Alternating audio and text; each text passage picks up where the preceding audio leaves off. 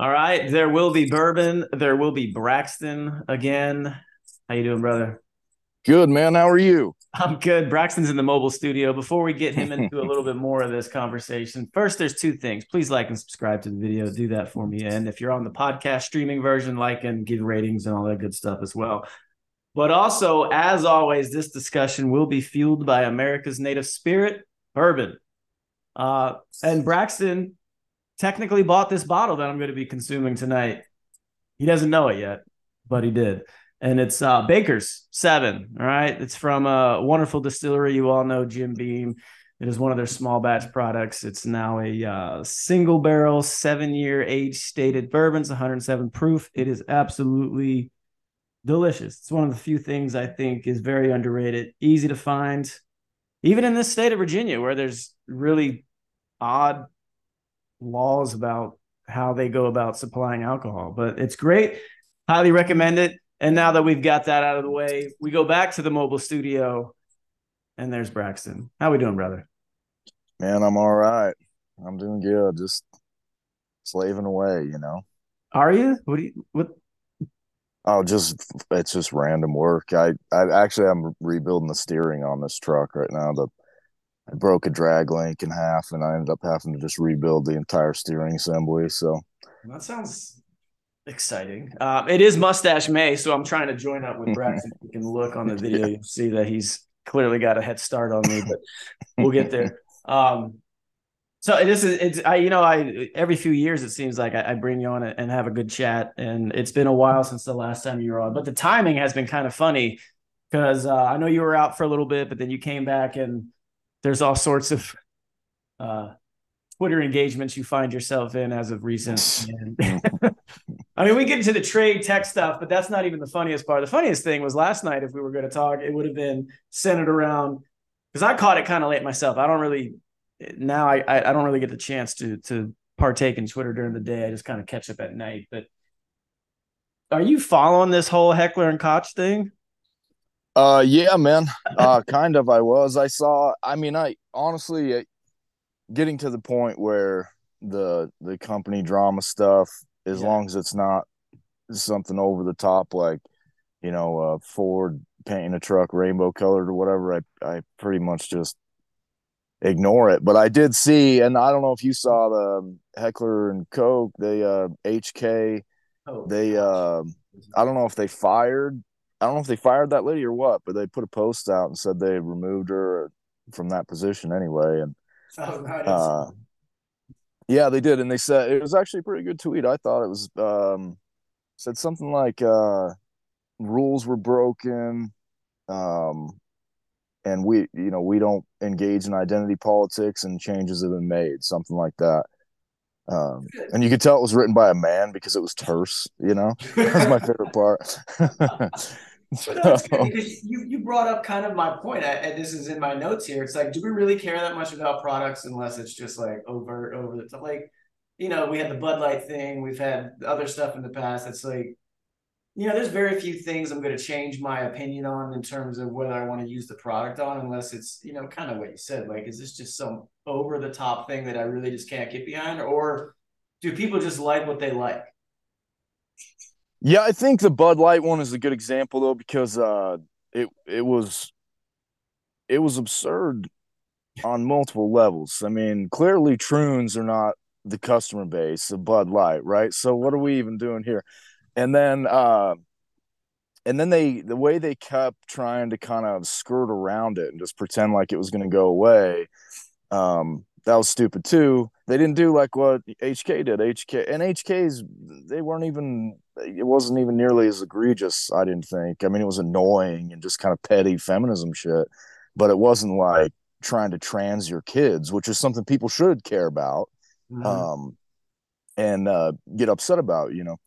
So, and, and anyway, and they did the right thing. And in my opinion, they should be forgiven. But the Bud Light thing, that's, that's totally different. And now they're actually, they're actually feeling it. You know, it's hard to know yeah. how much money they've actually lost or will lose. I mean, I'm seeing people say all kinds of numbers, but you know, I mean, I, I don't know that you really know that yet, but, but clearly it impacted them.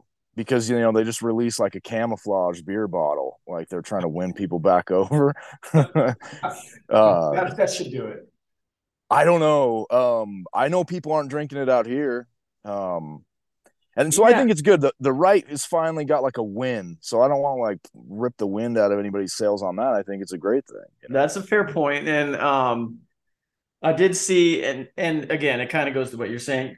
You never really know this, this the, the timing of it, but I thought it was either coincidental, because I don't think they could produce something that quickly looking as slick as it did. Like a few days later, they were running that. that ad to like the an ode to the, the, the national American man who's just all about, you know, doing shit like you do on a daily basis. Did you see that ad that kind of came out around the same time? I did. And I, just because I spent a little bit of time kind of in those circles for a minute, what, what often happens at companies that are that big is the marketing team will come up with several packages, right, and then it will, one of them will just get rubber stamped by a V P and whoever else. Sometimes, I mean, I I would think an ad campaign like that, if it didn't actually get run up to the C E O, that would really surprise me. But so I would imagine that that ad was already, that right. was already one of the packages that they just didn't use, you know? That, that seems right. Because, and it is a good point. Do you think this is, because, I mean, they're not even owned by an American company anymore. So that's why I find it coincidental with the, with the whole H K thing is, again, another company from Europe, and because you never really know from our side is this how big this same sort of, I guess, phenomena that we're seeing. I know you said the Truman, but it's just like everything as far extreme as possible is as overt overt as possible here in the States, and I don't know if we're seeing that in in, in Europe. Uh, I know you're not seeing it in Asia, um, but right. I'm just curious if that's something that's they're specifically marketing to us. If they're getting pressure to market that to us, or if that's just, hey, this is legit how they want to run their business. It's definitely worse here. I know it's happening for sure in, in Europe to some degree. I talk to some European, you know, people every yeah. once in a while. Um, it's worse here, and it started here. This is a thing that Americans have got to wrap their heads around. It's fun to blame the French and all of that. And I enjoy it. It's just, it's just shit talk bants, you know, yeah. but it really started here in America. It one hundred percent it did. Um, all of this stuff really is an outgrowth of uh, like deconstructionalism, John Dewey type shit. Um, and yeah, we, we invented it. And, you know, another thing that a lot, I've, I think I've said this in public before, but a lot of people don't realize Uh, this whole, you know, comedians coming out and saying how I can't believe this actually happened in comedy. This shit was going on in, in comedy back in two thousand ten, eleven, one hundred percent. They were all of this, uh, you know, you had to have, just check all the diversity boxes for each show. People like Bill Burr weren't experiencing mm-hmm. that because they were bigger acts, you know, right. um, but all the smaller acts, it was happening a long time ago. So it's been festering in that kind of uh, art world for quite some time here in America. I mean, it, it, it started here. When you say the comedy acts, what do you mean? Like in terms of putting that in their, their actual show or having openers? Yeah. Or, or what so mean? What happens is if you're somebody like Bill Burr, or now Bill Burr wasn't that big ten years ago, but he was still right. big yeah, enough. He was on his way. Yeah. If you're one of those kind of guys, you set the terms of a show as a headliner. But okay. if you're a young guy that's coming up, you don't. The club right. or the, you know, the owner of, a lot of times these things are in bars or nightclubs or shit like that. They have like all the say. They're just paying you to be there. You might get to pick your feature. In fact, I was always okay. was always able uh, to pick a feature or was picked as a feature by somebody else. But that's about where it ends. You really don't have that much control unless you're putting the show on yourself. The bigger acts are putting the show on the set. Like, let's say Rogan, when he tours, he takes yeah. his opener and middle and all that with him. He's not trusting the local yeah, club. He, takes, he doesn't do clubs, but right, right. yeah, he's not like trusting them to put some new guy on a show. It doesn't, it doesn't happen. So they're not going to be impacted by the stuff that's happening at the kind of the, the ground level of, of the, of the art. You know what I mean? That is it. 'Cause you know, I, and most people wouldn't think of this, but you bring up comedy and it's something that, you know, you can't D E I yourself into comedy and being successful, right? You're either funny or you're not. Right. Right. And, and right. a lot of the ways I equate that to, to, to, you know, baseball is a sport I always go back to, because, you know, you can either play the sport or you can't, right. At a certain level. Yeah. You know, you mm-hmm. know this with your daughter now going through softball, and yeah, you can have outreach programs and do all this stuff, but at the end of the day, can you play or not? Are you funny or not? Do people laugh when you're on stage or not? So right. I, I find that interesting that you brought that up, because people at, at that point, the, you know, the pinnacle of entertainment, you're talking about Burr, you're talking about, you know, Rogan and all these guys where they can kind of, I don't know if they're, I mean, Rogan for sure, you know, kind of call their own shots or whatever, but it brings up something I saw, you know, I was in a hotel a few weeks back, and I was watching, you know, as I was getting ready to check out, I was watching like the, uh, a rerun of Bill Maher on H B O. And he was talking about why we can't make certain movies today. And I say this all the time. You probably have too, like, because you're not much younger than I am. But you, you grew up in a time where like movies from the eighties that you're like, holy shit, you couldn't make that today. And his whole point was, well, why the fuck not? Yeah. But it's true. Like, there's so much true. stuff like from the eighties and nineties, these movies that you could. Stripes is a perfect example.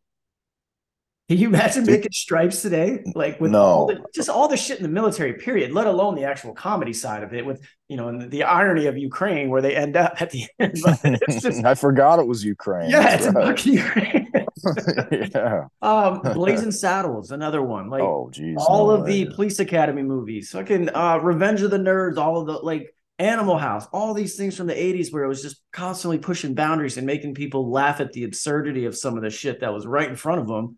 And now it's like,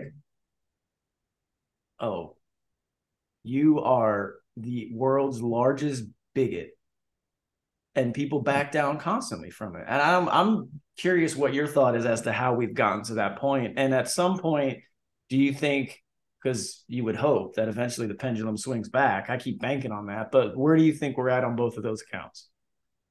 Well, to address the first point, you don't even got to go back to the eighties. You couldn't make a show from the early two thousands or even maybe even, you know, remember Kids in the Hall? Dude, I, I had never seen Sopranos. I know. Right, yeah, I was um, going to get to that on with you as well. When I, when I told Tap, um, he was like, have you heard about the Berlin Wall? you know, like, like, listen, I know I'm way behind on this. Okay. But, um, there's no way there's, there's so much shit in that movie that you absolutely could not pull off today without, without, uh, getting a lot of sort of a pushback, you know, back pressure. You would, you, you could still do it. I, I, Bill Burr's right. Just do it and tell him to fuck off. That's my opinion. But, um, you hope, but you would get a lot of, you know, people would flip. Now, as to how we got here, we got here the same way Bud Light got to where Bud Light is at. It, all of these kids, like, go to any college and look at who is graduating from the marketing department or the marketing programs. It's all white girls.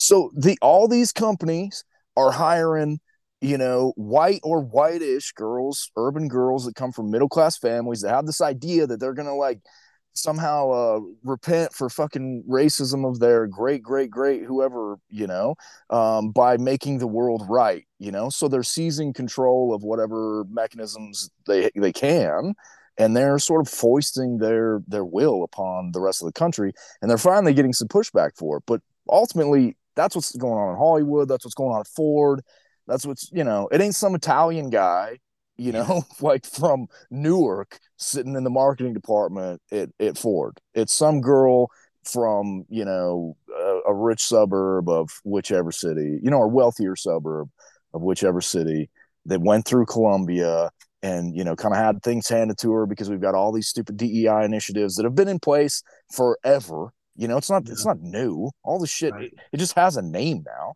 And they've made their way up to V P. Like the Bud Light lady, she was like forty or something, you know? Yeah. She was well, not I mean, old. But someone's hiring them, right? Someone's giving yeah, yeah. them the opportunity to do this. Mm-hmm. I mean, well, then they, can, then they can't, you can't pass them over for promotion because you've got all these stupid regulations and shit where she can go cry that she got passed over for being a woman. And, you know, it's basically uh, rules and regs and laws have kind of ripped meritocracy out from underneath everything in this country at this point, outside of small business. Yeah. Well, the things I said, like, you know, certain aspects with sports, comedy, you know, I, I used to say music, that you don't have to be talented to make it in music anymore. Right? No, we know, we, definitely we know. Not. Yeah. Yeah, we know that. Or that, comedy. That, yeah, I, I mean, I would. That, I'll defer. The to Hannah you. Bitch. No, I don't the, really. I mean, I, I, I don't. Something. Hannah, shit. Anyway, it's, it's not Hannah. Why am I thinking Hannah Storm? That's not. It can't. It's be. like uh, I. I don't remember. Like Hannah. It might as well be Hannah Bates, as far as I'm concerned. The only funny like woman a, that I ever remember growing up in comedy, I thought Paula Poundstone used to make me laugh. Do you remember her? Uh, I don't. I don't Paula, Paula Poundstone. She was like nineties, kind of had like black hair, kind of chopped off looking. She looked like uh, she looked like the lady from uh, what's that Bob's Burgers show? That's good. I don't even watch that shit, but I see that lady okay. that's always doing like the, the dance and shit. I'm like, reminds okay. me of Paula Poundstone. She does a lot of Comedy Central stuff. Um, okay. But yeah, so but though, but it's, it's got to end at some point, right? Like at some point, because I, I I put this out on um, there was that picture or something on Twitter, a video of, you know, all these parents taking their kids to these fucking drag shows and shit. And, you know, to me, I think if you drink, if you bring a toddler or, you know, a kid who's, you know, in the single digits in age to a drag show or some sort of drag convention, I genuinely think that's fucking child abuse. Yeah, me too. Yep. So absolutely. my, my question is. is, yeah. So my question is, what's what's the next step for a society that just openly condones child abuse? You know, like it's oh. got to swing back at some point, right? Does does it not? Well, we hope, but you know, I've been hearing my whole life that the pendulum's going to swing back the other way, and yeah. it, it hasn't. You know, that or it's a long ass stroke the one way, you know, before it comes yeah, back. Yeah, I mean, time is, a, you know, I mean, you're you're a smart guy. You've read a lot of history. Like, you know, it, it's it's weird to see one of the accounts. I don't know if you follow them on Twitter. Do you follow that account, The Cultural Tutor? Mm, I don't know. Okay, I, I would. I'll, I'll send you a link after this, but I would highly recommend you check it out because he he just. It's very good. It's no, you know, there's no skew to the to politics or anything. It's just like, hey, this is how he picks something throughout history and he just breaks it down into a series of tweets, and you really learn a lot. But man, it is crazy to realize that you and I are describing something that's taken place in our lifetimes, right? Mm-hmm. What are we on the blip of history, man? Like, right. forty, forty years, that's nothing. Like, you go back to some of the stuff that people have been dealing with, and it's probably not new, but what also isn't new is that I don't know who thinks it genuinely, but if we're going to be blindly assuming that, you know, America is going to be the one great society that somehow doesn't have or, or suffers some downfall, I think we're we're kidding ourselves, aren't we? Yeah. Yeah, of course. I mean, the nations collapse. It's what they do. I mean, they have a life cycle. I I don't know where we're at in that life cycle, but yeah, definitely. Um, yeah, I saw a tweet just recently said, uh, we're actually now spending more to service the debt than we spend on our national defense. That's odd. Um, that seems like a pretty strong indicator uh, that things are not good. um, yeah, and especially we've got a, a recession on the horizon that everybody knows is coming. Uh, you know, G D P is going to drop, and you're already struggling to service your debt as it is. I mean, it seems like trouble, but I, I you know, I don't want to sit here and pretend to be an economist. That just seems yeah. bad to me. You know, I mean, it just, it does seem like, well, that's recent in yeah. terms of history. Oh, yeah. Like, I mean, like Clinton left office with a balanced budget for most accounts, right? Yeah, so yeah. here we are in twenty twenty-three. He left in two thousand one. I mean, both yeah, parties are complicit in this, but that's kind of a, like, we did this to ourselves. Yeah, if you look at it, uh, an interesting thing that I had pointed out to me, I think it was last year, that I had never realized, but it seems to be true. If you look at throughout the last forty years or so, uh, we actually spend less under, now it's going to be different. Everything's going to be turned over because of uh, uh, Biden. And, you know, the war in Ukraine and, you know, the, all of that. But uh, we actually historically spend less under a Democrat president I mean, over I mean, the course of, like, my lifetime. And it's not because the Democrat president doesn't want to spend money. It's because the Republicans just tell them to piss off, yeah. you know. But they don't um, do that so to their own party. Right, exactly. Yeah, once they're in, they they're happy to spend. I mean, look at look at look how much Trump spent with COVID. I mean, it's crazy. Yeah, but that, I mean, we always say like the Republicans are supposed to be the party of small government. It's done nothing but grow in the Republican presidents in my lifetime and yours. Totally. Right? Totally. And we yeah. can thank Bush for a few things. yeah, I mean, yeah, I mean, the Patriot Act for one, you know, uh, um, Department of Homeland Security, T S A, all these wonderful inventions that are never going away. Yeah, uh, D H S. Yeah, like you yeah. said. Um, what was the? Uh, there was another one just Trump recently. Trump gave us the Space Force. Like, okay, that was necessary, I guess. Yeah, I mean, at some we've got there's so many freaking satellites up there. At some point, someone's going to start shooting that shit down. You know. I don't know, like, I don't know, uh, like, if I get a rail gun in space that can, like, drop a giant piece of titanium rod on somebody or something, I'm all right with that, you know, that'd be pretty cool. Um, yeah. I, I do, I, as long as it's never in the hands of somebody like fucking John Bolton, you know. Oh, God, um, yeah. He got, guy just won't go away. Like, he's, he's, he's, he still just keeps finding a way to pop up. And, man, men like that guy just really make my skin crawl. They really do, man. Yeah, those are the ones that I just, I just wish there was a, a better option, and they always find themselves in a position to either, you know, advise or affect policy. And that sucks. Yeah, I think one of the scariest things, man, is, uh, and I tweeted this right at the start of the election, but I still believe it's true. Um, what do you think's going to happen when the people who are in power are convinced that World War Two is actually what drug us out of the Great Depression, and they look at the, mm. you know, they start forecasting on our economy, and they see a potential, we absolutely could end up in a depression, I easily.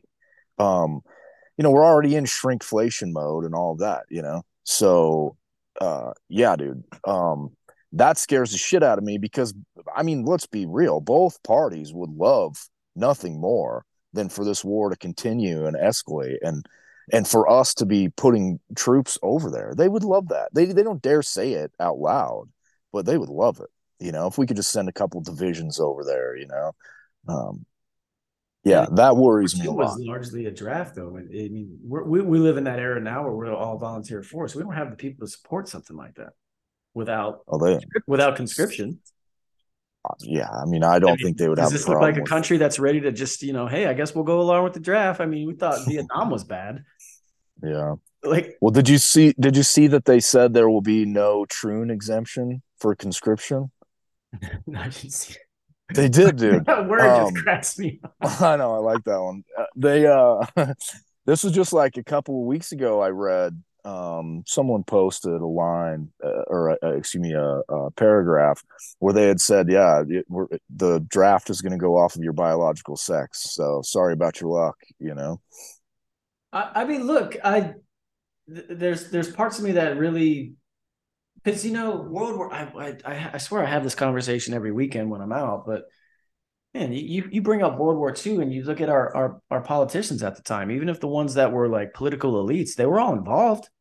I mean, look yeah. at baseball. Look at, like, I guess baseball was the biggest sport back in the time, but and you had men like Ted Williams and, and these yeah. guys, Jackie, well, Jackie Robinson was mostly there for, you know, he kind of came at the end and he just, it, it's not important. But my point is, like, those dudes lost years off their primes of their careers to go fight, right? Not just to go hang out, but to go actually fight. Like, Ted Williams is a fucking fighter pilot. Yeah, you know, won a few Bronze Stars, shot some yeah, planes down and shit. Right. I mean, and then look at the political figures of that era. George Bush, you know, the Kennedys. Like, these guys were actually involved in this stuff. And, like, doing the, real sorry. stuff. Not just hanging out. You know, are we yeah. going to get that again? Is A O C going to, you know, go volunteer to go be a, a, an infantry officer or something? You think we're getting that out of this, politi- this political class? Oh, Lord, I hope so. Um, uh, yeah, I mean, if you look at the Kennedys is a great example, actually, uh, you know, Jo- Joe Kennedy, um, he wanted his oldest son, Joe, to be the president, not John, the yeah. one that we got. And Joe got killed, shot down over there, um, over France, I believe. Wow. I can't remember for wow. sure, but that was, that was, that was, yeah. yeah, we don't live in those times anymore, man. I mean, and it's kind of, what do you think of the, of the grandson now with, with R F K Junior? Um, I haven't had a chance to really listen to him. I know he's gaining some traction, but yeah, I so during COVID I started paying more attention to him. Uh, he's an interesting guy for yeah. sure. Um, I, I'll be honest, I have a hard time believing somebody with uh, um, vocal issues like that is actually going to win. That's you know, what we're, I, we're, I haven't heard him actually speak. Is it that bad? It's pretty bad. Okay. Um, bad enough that Joe Rogan wouldn't even let him on his podcast. No shit. I know so, the place I heard it was like his voice kind of sucks, but is that he just seems his voice or interesting a medical thing? No, he he got injured by a vaccine in his oh, youth, shit. And so his voice like has a, a real Never bad tremolo or something. Oh gosh, yeah, it vibrates really bad, or you know, not vibrates, kind of has a tremolo thing going on. Um, interesting guy, terrible thoughts on guns and all kinds of stuff because he's a Democrat, but you know, he's he's got like. He's got some things to say that are worth listening to. And he was good on COVID throughout the whole, basically yeah. the whole thing, if I'm re- recalling correctly. I don't remember anything egregious out of him. Um, you know, it would be unfair to say, like, I've seen people, and I don't think this is a fair shot, but I've, I've seen some libertarian people be like, well, he was better on COVID than Trump. It's like, yeah, but he wasn't, all, he also wasn't in a position to affect any policy. Yeah, so that's true. Pretty easy to be better, you know? Yeah. Yeah. Um, I think it's funny that you mentioned that like his issue is, is a vocal thing. And by all accounts, I remember, you know, studying this stuff and coming through political science courses and all. It's like, yeah, if you go back to the election where Kennedy beat Nixon, it's like, it really, they, they tied it to the first like national T V broadcast of the debate where yeah. Kennedy was yeah. like this smooth, young looking, good looking dude. And Nixon's up there sweating his ass off. And it turned a lot of people off. Right. So that'd be kind yeah. of ironic if like it came back full circle and something like that would have pa- impacted someone, you know, in that position. That that is kind of interesting. Um, no, that's a funny angle. So let's talk Sopranos. You never saw The Sopranos. No. And it, it, it's, it, you brought, because Yellowstone is my biggest issue, man. um, this last season I, I I finally had enough. I couldn't, after the whole Beth gets arrested in the bar thing for knocking out that chick who hits on Rip, I was just like, all right, there's I didn't like, see that. Okay, well that's when I stopped, because for whatever reason, I don't know what it is, but this whole Taylor Sheridan dude, the the writer, I don't know if he just he's got some obsession with trying to make every female character into like a fucking superhero. But it's it's it's it's not even absurd at this point. It's just it's be, whatever comes after absurd is where we're at. And yeah. I feel like they started it in eighteen eighty-three, which is why I couldn't finish that shit. It's like, okay, you know, is that sixteen-year-old girl is just going around killing Indians and shit. It's like, all right, come on. Oh yeah, give me a break. I just I couldn't watch that show. You know, because I, I really do appreciate like the time aspect, the timepiece of it. Like the, the, visually, it's amazing. And I know Yellowstone kind of came out, and I think you you actually might have been the one that told me about it, because I, I didn't really keep up with that shit years ago, and I, I got into it. But it, the what it's kind of devolved into, I'm just just curious what your thoughts are on that whole thing is at this we, point. My wife kind of liked it. I, I you know, kind of begrudgingly watched it for a while. There were parts of it I thought were pretty good for a yeah. minute, and then but this is all in the first season, and then after, you know, it didn't it just didn't take very long to get annoyed, and not for the reasons that everybody thinks. I mean, it, I can handle people having no clue how to use a horse, you know, especially start right. a horse, or you know, they are I actors can, at the end of the day, right? We get it. Yeah, exactly. Yeah. And you know, I can just point and laugh at when they are supposed to have a three hundred thousand acre conti- contiguous ranch and they're running freaking roping cattle on it, you know, instead of like Angus or something. I, I can, you know, I can get past that kind of stuff. But like you, to your point, the writing when it becomes, you know, that it's this super badass person, you know, chick. That's it's it's just give me a break, man. I. Someone else said this, it's not my line, but um, if there were all if there were so many women Vikings back in the day, then where are all the women linebackers, you know? Um, which is, to me, it's like just really sums it up nicely. You know, you know I see this, this was, it, it kind of goes with what you're saying, like, you know, this whole like push for, you know, allowing men to compete in women's sports, you know, as your, what's the word? Troon? Is that what we're? Yeah. Troons. Yeah. That's not my word. I got that off the kids on the internet. I just love it. All right. I'm just, look, if, if we're going to play the equality game, it goes, I mean, the, you're right. You know, because we're doing it in the military, right? We're saying, uh, you know, women can do whatever the men do. And, and fine, you got to still earn that, right? You got to earn it. But to your point, I mean, I'm a Bears fan, and as bad as they were on defense, I still didn't see any women out there. yeah, right. I, I mean, I, I walk to the gym today, and I get I, I I'm passed by this this woman I see every day coming out as I walk in. She's all of four foot ten, mm-hmm. and there's this dude coming like a few hundred feet behind her. He's probably like six eight and just absolutely jacked. Yeah, like, like a fucking monster, right? And I'm just like, mm-hmm. man, if there's no bigger dichotomy, and I'm, don't get me wrong, there's there's dudes who are that short, but at the end sure. of the day, they're not going to be competing with him either. So it's just like, I mean, why are we forcing this to happen rather than just letting like the best possible physical specimens do what they do? Well, that's what communists do. They they always they have to destroy stuff first. You know, their whole basically their whole idea is destroy everything and start anew. And kind of remake the world in my image. And of course, I'm going to do it in such a way that will see me on top of the new system, you know, sort of what commies always do. So it, it's just, it's permeated into, into everything. But, you know, biology will always get a vote. I mean, look at, we both love baseball.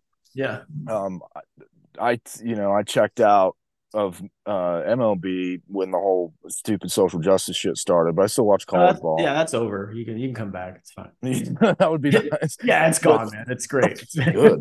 Baseball that shit was but baseball, it takes a lot of strength, obviously. You know, you gotta be, you know, like one of the one of you gotta be you don't see a lot of Dustin Pedroias for a reason, right? I mean, right. most yeah, of the guys are big, or strong guys. Jason Altuve, I don't or Jose Altuve. Jose. Yeah, yeah. Right. Yeah, he even yeah, even more so yeah. him. He's like five five or something. Yeah, he's a fucking um, anomaly.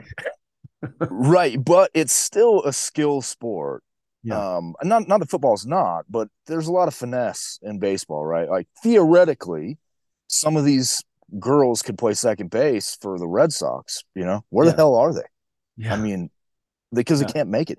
Dude, I watch college softball with my kid. You know, she likes watching it. I, we enjoy yeah. it. It's it's fun. Yeah, it's fun. Um, you know, spend some time with my kid, watching her learn, you know, helping her learn some more nuances of the game. And despite what female coaches will tell you, it's still the same game, just with a bigger ball. You yeah, know? You're absolutely right. Um, it's it's you know, my cousin was a we were like brother and sister growing up, three weeks apart. She we both pitched in college. She was a stud, you know, much better than I was. But yeah, like. Yeah, I mean, it's outside of some minor differences like can't steal and some stupid shit like that. Yeah. It's it's still pretty much the same game. Mm-hmm. Um, dude, a D three college girls team, you look at a D three college girls team and compare that to a, a, a D three college boys team, and it is like watching a high school team compared to watching the Yankees. I mean, it is...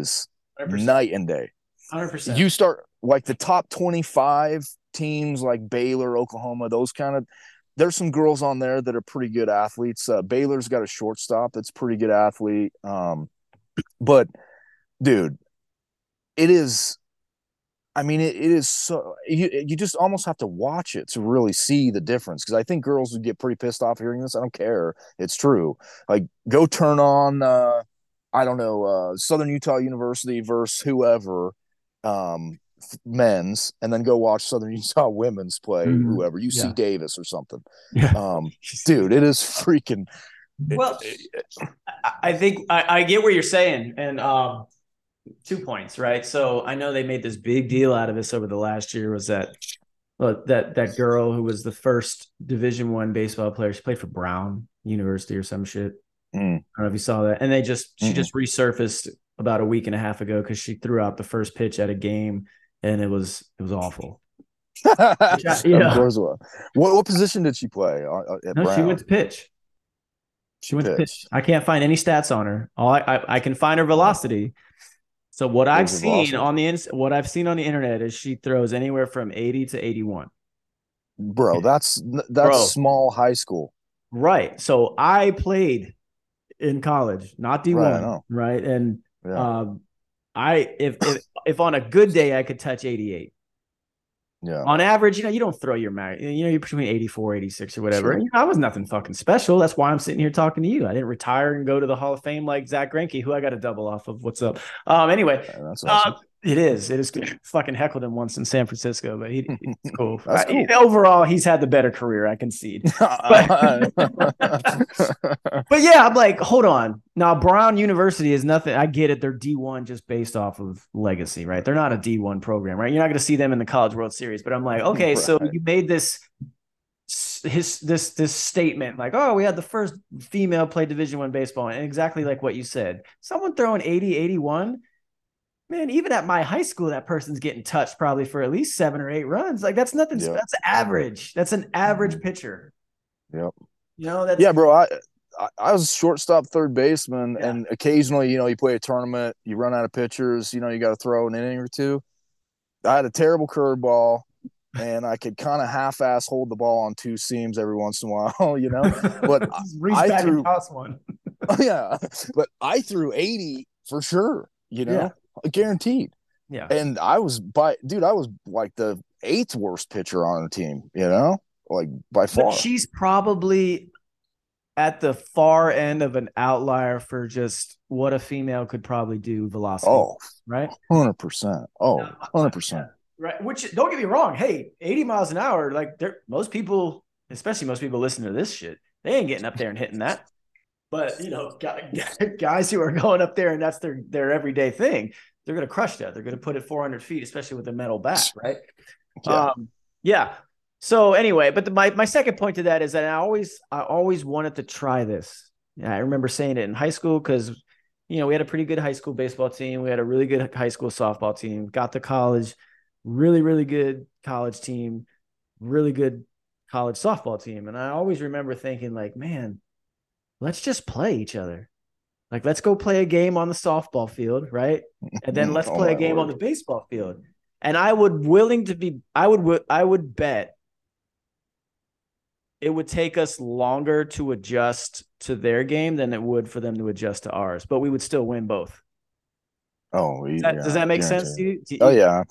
You mean because of the pitching those balls angle? Look fucking hard, dude. Coming from six, from, you know, what is it? forty-six feet. Like, Uh, yeah, I think it is forty-eight, maybe something like that. Yeah, yeah. forty-eight. It's, it's it's short. And I sure. stood in the plate against my cousin. Like she could toss, and I'm like, holy shit. yeah, and the angle, the release angle is yeah, weird. Coming you know? up instead of down. Like there's all sorts of weird shit that goes into it. Yeah, um, but yeah, dude. Once you, I mean, once you adjust, you're gonna just be raking that all day long. I mean. And you know, I, weird thing about this, I always uh, I always wondered why they made them use a big ball. I mean, I know it's because they theoretically they can't hit, so they need a bigger ball to hit. I know that's like where the idea originated. But you think if girls have tiny little hands, why why do we got a tiny little ball and they got a big old, you know, like what the hell is that? Like, and why do they have to throw underhand? I don't understand that either. Why can't they throw overhand?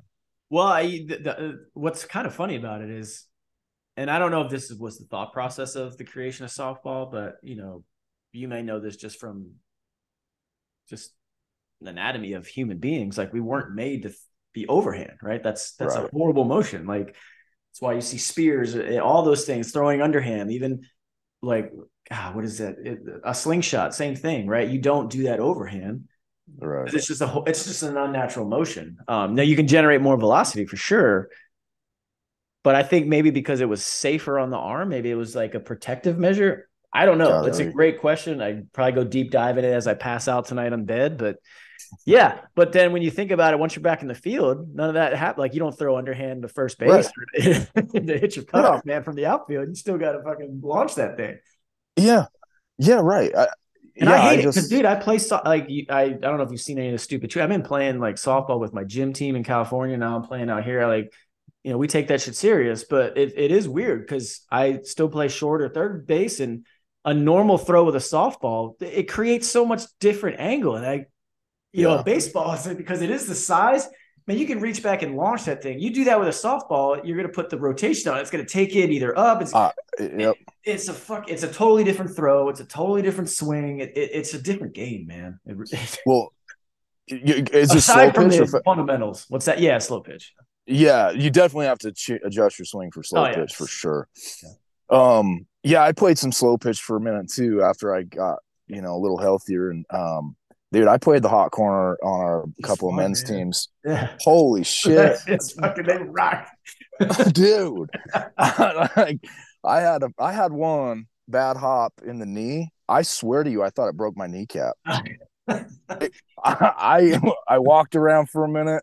I was like, holy shit, my leg is broken, you know? Like, yeah, those balls get crushed at third base. They on, do, on they really do. Teams. And I don't know if it's like the size of the ball. I know they use different balls and based on the different leagues, whatever. But man, I've mm-hmm. been I've been hit by dudes who throw pretty hard just at the batter's box in baseball, and I feel like it definitely hurts more to get hit by a fucking softball. You think so? Oh God. Man, I took one last season, like it was a rocket, like you just described, and I thought I got my glove to it, but I didn't. It hit me on the inside of my leg. I mean, mm-hmm. I had a bruise for like six months, dude. That before that fucking yeah. thing went away. Oh, it yeah. was ridiculous. The same thing is because, fortunately, it hit me in like the meaty side of my leg, but man, I'd never fought back tears so much about like, this shit fucking hurt. This oh, shit it hurt. Does. And everyone's when, looking uh, at you, so you can't just be, oh, I'm good, I'm good. Yeah, well, exactly, yeah, one hundred percent. And the because it's slow pitch, the ball's always got so much top spin. Yeah. Uh, it's it's a bitch. Like every hop's a bad hop. It yeah. I, I I'm actually glad I'm not playing anymore. To tell you the truth, I'm I'm over it. Oh, it's too fun, man. It's it, it's it's it, it's just it's kind of. I, I mean, I would assume you are anyway, but I, I'm just I'm just a stupid competitive person, especially when it comes to anything athletic. I I I got to hold on to it as long as I can, man, because I'm not trying to just roll out in a fucking wheelchair. I'm, gonna be, I'm gonna be as athletic and do as much dumb physical shit as long as I possibly can. And that's my dad's fault, really. So that's why. I'm no, I, I I hear you. Um, you know, that's just actually to tie back to the original point. Um, you go to a co-ed men's league, always have a home run rule. Co-ed teams yeah. will too, but the men's home run rule, at least when I was playing, was uh, each team gets one. And then after that, it's an out unless the other team hits one. Which I always thought it should be a single because, I mean, why punt? Yeah. but well, but it actually makes sense, though, because then you just hit a bunch of singles. Yeah. You know, yeah. It's like two, two-thirds of the lineup would just be singling over the left field wall. You know? um, but you look, the chicks, they never hit them out, you know. I mean, rarely. I'm sure some do, but rarely, you know. And uh, the girls play on a two hundred and whatever, two hundred five, two hundred twenty foot yeah, field. Yeah, fucking Little League, right? For us. Yeah. Yeah. For real. It's like, it's like when you're ten. Yeah. You know? Which yeah. is always fun. I don't know if you've ever done this, but my buddy and I did this for a few years after we graduated, before we just finally grew up, I guess. we oh, would yeah. just go back once a summer and just go to a Little League field and play home run derby. one hundred percent. I did it too. It's fun as hell. Yep. So much fucking fun, dude. Yep. Dude, like I crushed that ball like two seventy easy. It's like, dude, it's a fly out to yeah, the left fielder. Yeah, man, and that was so much fun, dude. Like that, that stuff was fun. It was some dumb shit we used to do. Uh, mm-hmm. Yeah, but no, I, I, I would highly recommend come back to baseball, man. It, it's gotten normal again. It's actually better with this pitch clock and all. I don't know if you changed or, or followed up with any of the rule changes and all that they got going on now, but. Man, it's great. What was the other one besides the pitch clock? Something else. So they too, made the right? bases a little bit bigger, so steals are up for sure. Like people are stealing bases again, like it's, you know, Ricky Henderson and shit off the regular time. Wow. But that's what I, dude, I go back to like a record, like Ricky Henderson, perfect example. That dude stole one hundred thirty bases in one season once. That's absolutely crazy. No, never, like, no way. Do you think it's harder to break one hundred thirty stolen bases or Bonds' seventy-three home runs? one hundred thirty bases guaranteed. Absolutely, yeah. I'm totally with you. Like that's that's literally almost one a game.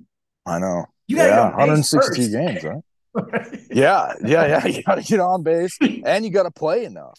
You know. Yeah, yeah. That's right. Exactly. People sit out games, or you know, you get injured or whatever. Yeah, like man, I don't think people realize just how great of uh, the players that we had in the, that that that eighties to early to mid nineties era. Those dudes were just. Man, it's, it's almost like they were another species, man, like the stuff that they were doing. to that point, I think when like the way they hit, like you don't see that anymore. Yeah, you don't. And I, I don't want to hear the steroid shit either, because dudes are still taking steroids. Absolutely. I mean, give me a break, you know. You know you, um, but I, the, I think the hardest record in baseball to break, though, is uh, Ripken Junior's twenty-one seventy-two or whatever it was. Um, um, yeah, I think it was more than that. I honestly think it was twenty. I thought it was twenty-six hundred. Let me look this shit up. But no, that's crazy. That's a good point. Like no one's going to play that many games in a row ever again. I, I can't. Man, it's I hard can't. to even play that many games, period. Think about it. No shit, that's true. games, right? Yeah.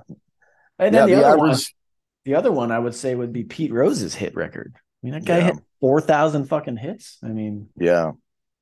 He, how many? Ichiro hit a bunch. two thousand one hundred thirty. No, that was Gehrig. It was two thousand. Oh. How many? Did... Oh, that's two thousand six hundred, two thousand six hundred thirty-two. So he didn't just break Gehrig's record. He crushed it by like two more seasons. That's freaking nuts, man. Nobody plays that many. Dude, people don't no. play seven games without taking a game off. Yeah, and now you got contracts like uh, uh, Longoria, you know, down in Arizona. I heard him on a podcast I was listening to. He's his new contract in Arizona is he he only plays against like left-handers or something like that. That's a lot of it, man. This baseball thing. Like I love Longo because he just came from the Giants and he was with the Rays for a long time. But yeah, and yeah, this is my biggest issue with Gabe Kapler, the manager of the Giants now, is we've gotten to this point where it's like, oh, it's a it's a right-handed pitcher, so you know we can't have any right-handed hitters in the lineup. And that goes with what you're talking about with Longoria, like the guy's a He's hit over three hundred home runs in his career. Like he's a borderline Hall of Fame player, depending how you want to yeah. adjudicate those stats, right? But we've gotten into three or four Gold Gloves. Yeah, but we've gotten into this mindset of like, oh, you know, unless they're, you know, Paul Goldschmidt or some other, Mike Trout, you know, these right-handed batters can't play unless it's against a left-handed pitcher. Same with lefties. Yeah. Oh well, you know, they can't play like. Dude, we, when you grew up, you, you played baseball, regardless of whether the pitcher was right-handed or left-handed. You went out and hit the fucking ball. Like, I get all the stats yeah. and all the advanced bullshit that goes into it. But, you know, I, I really think about this. Like, would Gabe Kapler, would he sit Barry Bonds down because there was a fucking left-handed pitcher? You'd have to be crazy. like, like, right. Oh, oh, no, we can't have Mark McGwire or Sammy Sosa or, or Griffey play tonight because, you know, there's, there's a pitcher of an opposite hand. Like, come on, man. This is that yeah. that level of the advanced analytics shit was where, like, you, I, you lose me there because there's no equation for the individual in a moment, right? And it, you can, you can put yeah, this- no, I agree. Yeah. But you know what? It's a, it's a, it makes sense from a business standpoint on the Moneyball thing because it also will drive down contract costs over time because the guys are less useful. You know that like your your average player now is only play if you know t- to your point here is now only playing against you know a righty or a lefty. So now you got to have two guys to fill a position. You know, so each contract's going to be smaller, and as they each get smaller. You know, they're playing less games. They're less likely to be able to hit those big numbers later in life. You know, the, you know, they're, they're certainly not going to get a Pujols, Bonds, A-Rod, you know, Mike Trout type contract if they're only hitting against, you know, one side or the other of the plate uh, or pitcher. Um, so it makes sense. I, it sucks for the game, but I, I can see it financially. It can, I can see how it would make sense. Well, I, I would instantly push back with where's, where's Oakland now?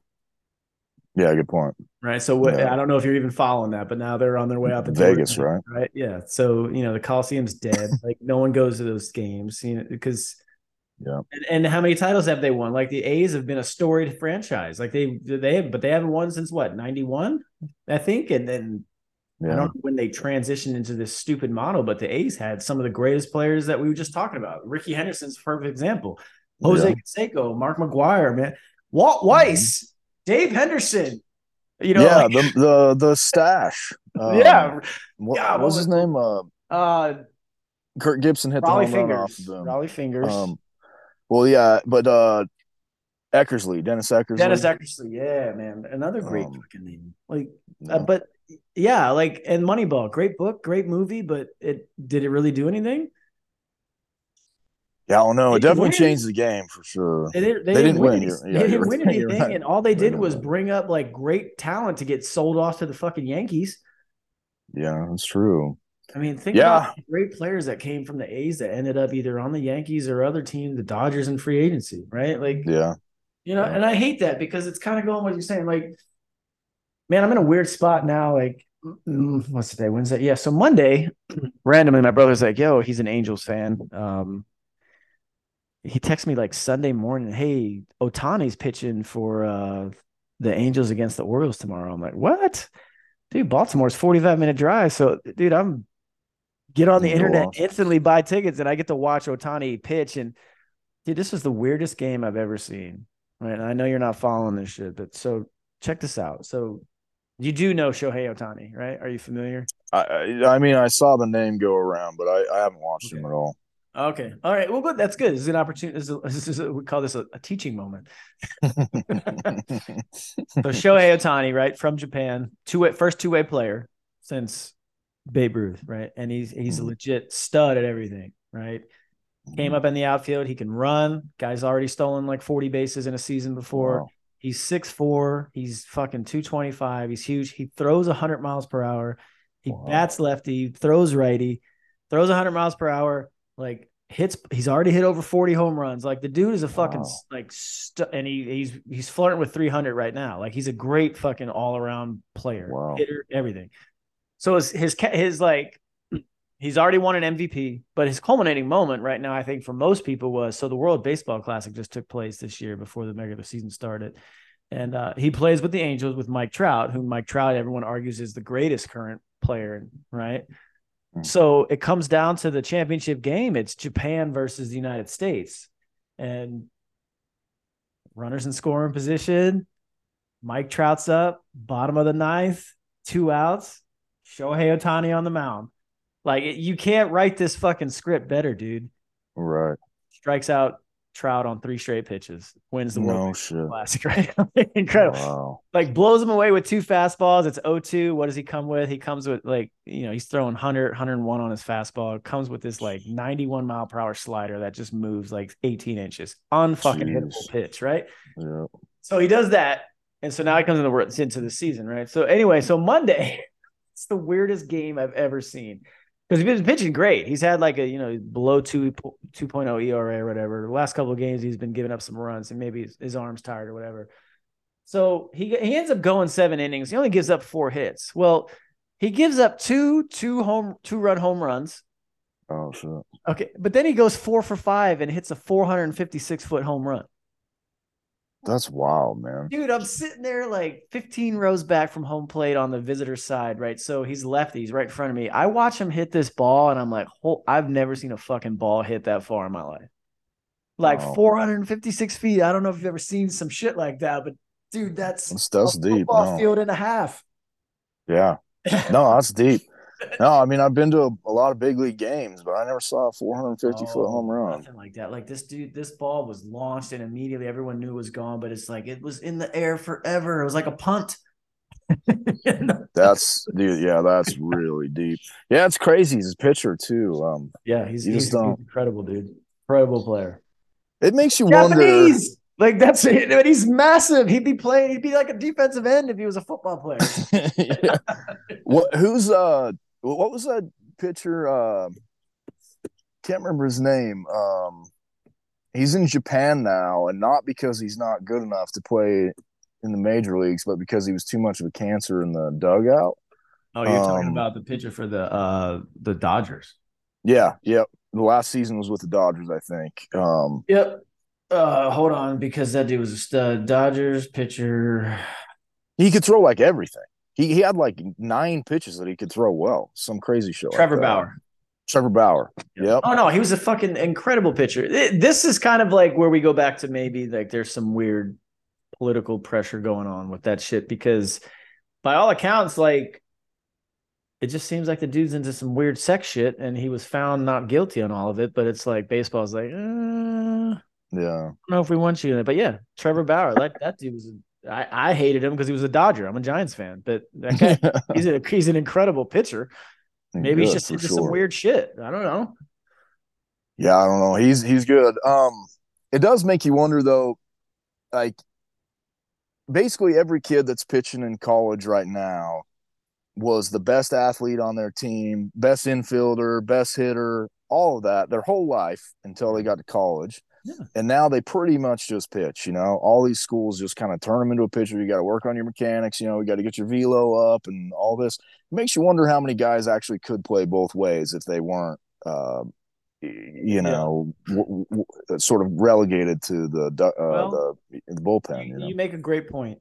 And I think because of Ohtani's success, you, and especially from it coming from overseas without, like, coming up through the minor league system where dudes do exactly what you say, right?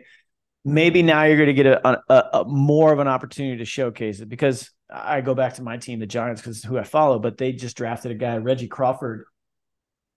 I can't remember what college he came from, but they're doing a two-way thing with him, and he's coming back from a from an arm surgery. But yeah, he's an outfielder, just crushes the ball in college, throws ninety-eight miles per hour as a pitcher.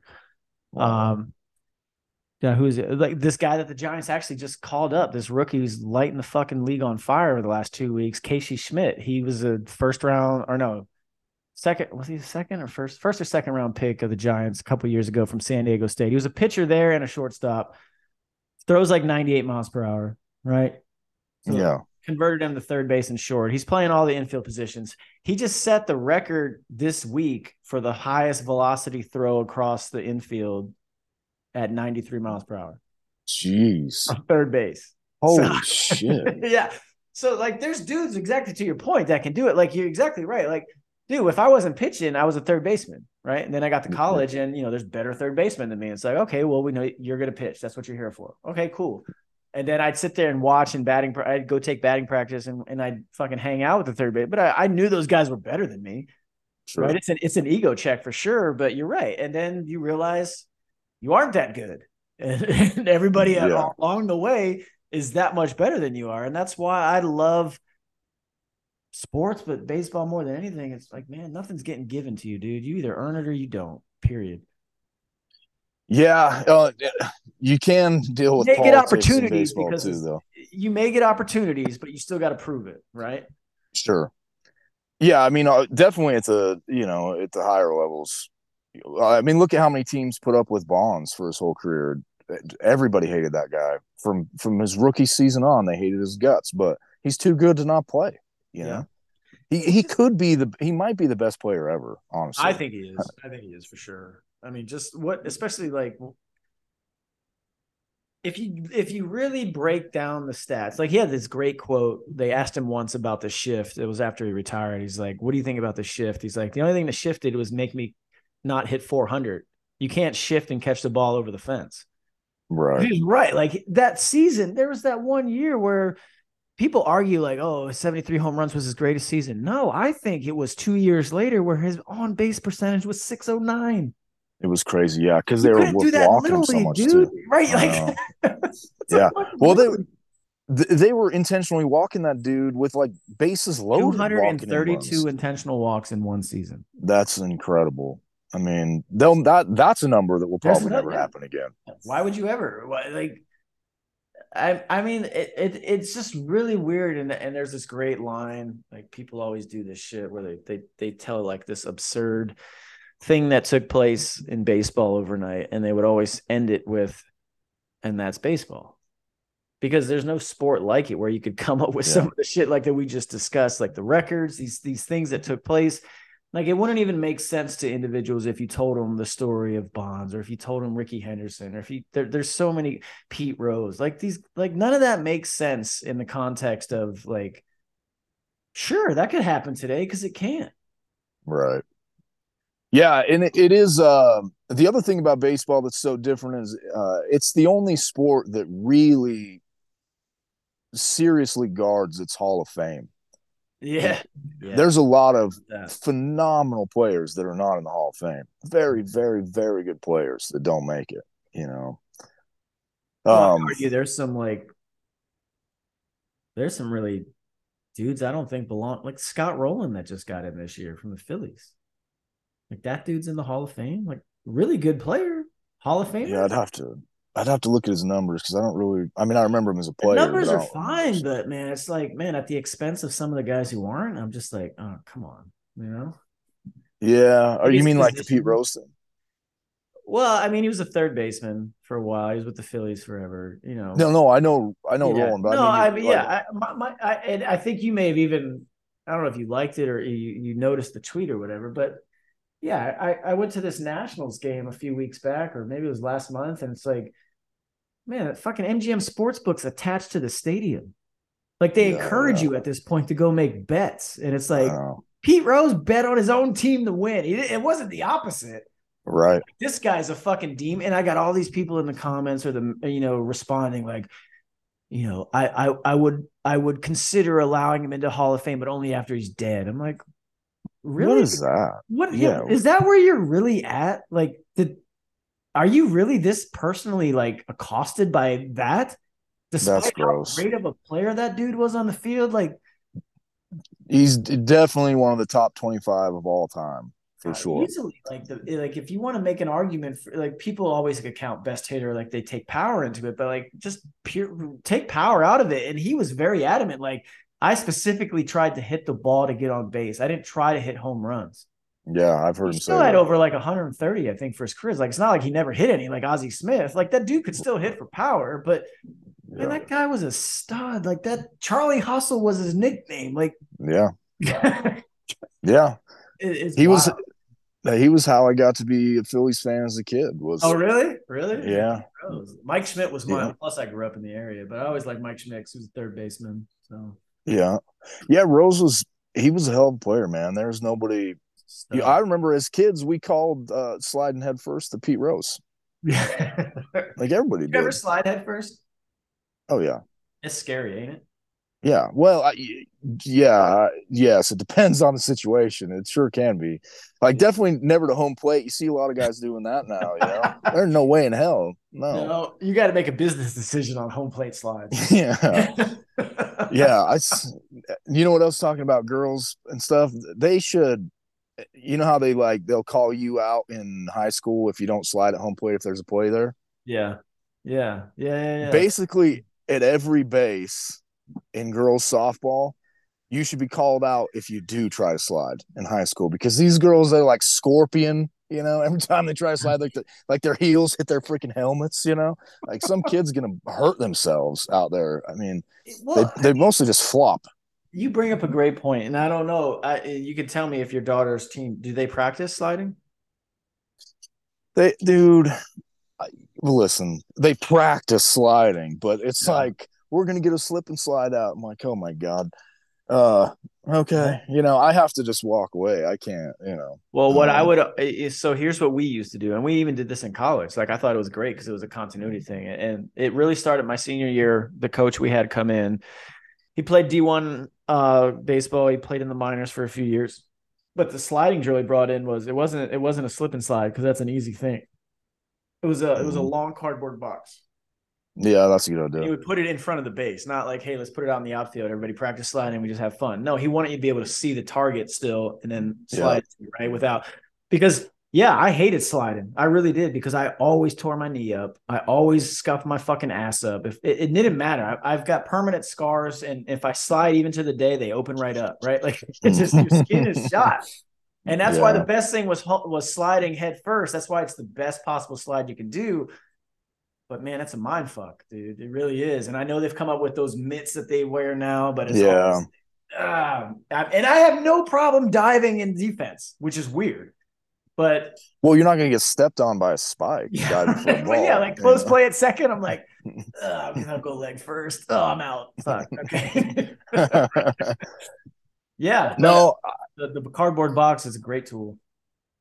Yeah, it is a good idea. I'll have to work with that with her. Like right now at home, I've just got her one step, you know, uh, pop up slide position, That's two good. step pop up slide position. Just try to get that form built in so you're not like jumping, you know, onto yeah. the ground or flopping onto the ground.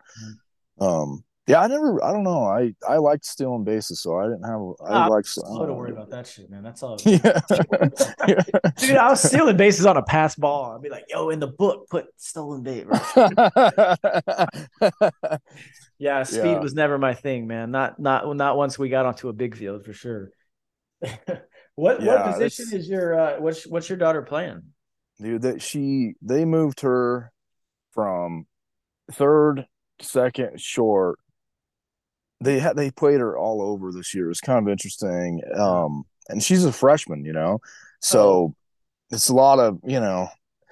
And she would start to get frustrated. I'm like, kid, you're a freshman playing on the varsity team, and they're move, they're treating you like a utility player. This is a lot to remember. You're going to make some mistakes, you know, because I do get I, like I brought up that um, physical errors happen, but mental errors are always your fault.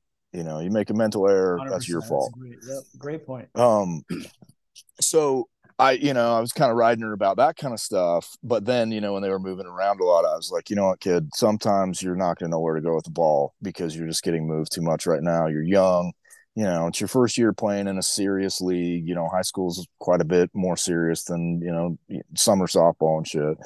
Um, so, yeah, then they, they played her in one game in the tournament. They moved her out to center. Um, I didn't I didn't understand why they did that, but she liked it, which, you know, I just keep, yeah, she is fast. Um, and she's reliable. She's probably, she's got a very reliable glove, you know, yeah. Her throwing mechanics are shit, but she will, she will knock down any ground ball that's hit at her, and uh, uh, she'll catch anything she can get to. You can pretty much awesome. trust her to catch, you know? Um, dude, she one time, there was a ball that, uh, it was hit hard. She was on, she was playing second.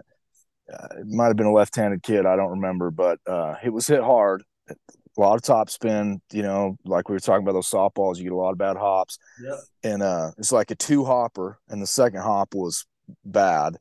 And it popped – it kind of caught her in between, essentially, in between the what would have been the third hop.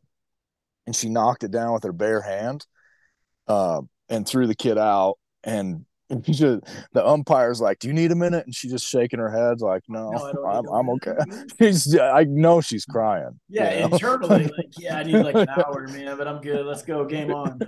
Yeah, and then she comes and uh, after the game, she's like, "Hey, did you see that one I knocked down?" I said, "You talking about the bad hop, you know?" And she said, "Yeah," and, and she, I said, "Yeah, I was proud of you." She said, "Good, I knew you'd be proud of me for that one." You know, I was like, I was like, like "Yeah, I am," you know. And yeah. I'm such a shitty dad sometimes. I'm like, how about that one that you kind of let go up the middle? I'm pretty sure you could have got to that. You That's know? Great. Yeah, I'm glad you said that, but let me let me go to the first thing. So you mentioned the center field, and I never really thought about, like, this was one of those moments that things kind of like, ah, it was one of those aha moments in school. I remember it was the, the preseason write-up of our team in high school, my senior year.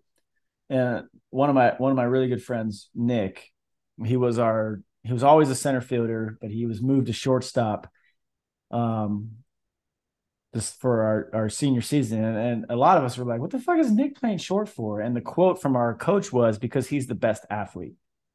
Mm-hmm. And then the follow-up sentence was, if he wasn't playing short, he'd be in center field.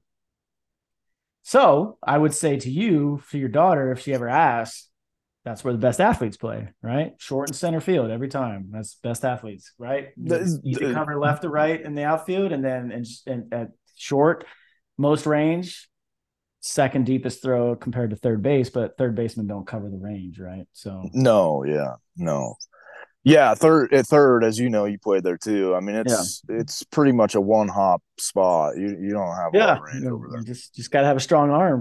Fire that fucking cannon. yeah. yeah yeah and you gotta my grandpa used to always say they put the ugliest kid on third base. um, just... Man, I had a coach that always used to heckle me. He'd be like, "Oh, E five every time I made a play. I'm like, "Bitch, I didn't," like in my head I'd be like, "I didn't make a fucking error. What do you call me E five for, you fucking dick?" Mm-hmm. Oh, I hated making errors, dude, and unfortunately I made my share of them, but yeah, it's part of that, man, for sure. No, um, no I think that's really cool. Like w- my daughter, like I just remember, man, she never wanted to do a team sport. I remember taking her to the batting cage when she was like six, and the first pitch that came, she crushed. I'm like, "You can do this." She's like, "Eh." She was, just didn't like it. No, she hates she hates team activities, man. She likes she's an individual. So like we'll throw the ball, which is cool. She likes doing that. Yeah. She's always like throwing the ball with me, but like she's never wanted to to do the sport thing. It's just it's not in her. She takes way too much after her mom. You know, her mom's a really oh, yeah. passive individual, which is cool, but she's about to graduate next year, man. So man, I'm getting that's crazy. Old as shit. I'm getting old. You are, man. forty-two, bro. You, forty-two. Yeah. yeah, that's that's deep. I'm in I'm better shape thirty. Now, though. When I was twenty-two, if I was this way, then I you might are have in great shape. Myself, I might have. Made it's something. Undeniable. Yeah, I might have made something of myself. That's crazy. You um, know another thing about boys and girls sports difference that I didn't know. My wife, she just she played soccer. She didn't. Uh, okay. yeah. She didn't play anything another else. Great sport. Um, yeah, I hate soccer, but I don't mind girls. I, I know, but like when you break it down, it, it's it's a great sport, man. It, it, but I get it for all the reasons you hate it. Yeah, it's European. I don't like Euro trash shit.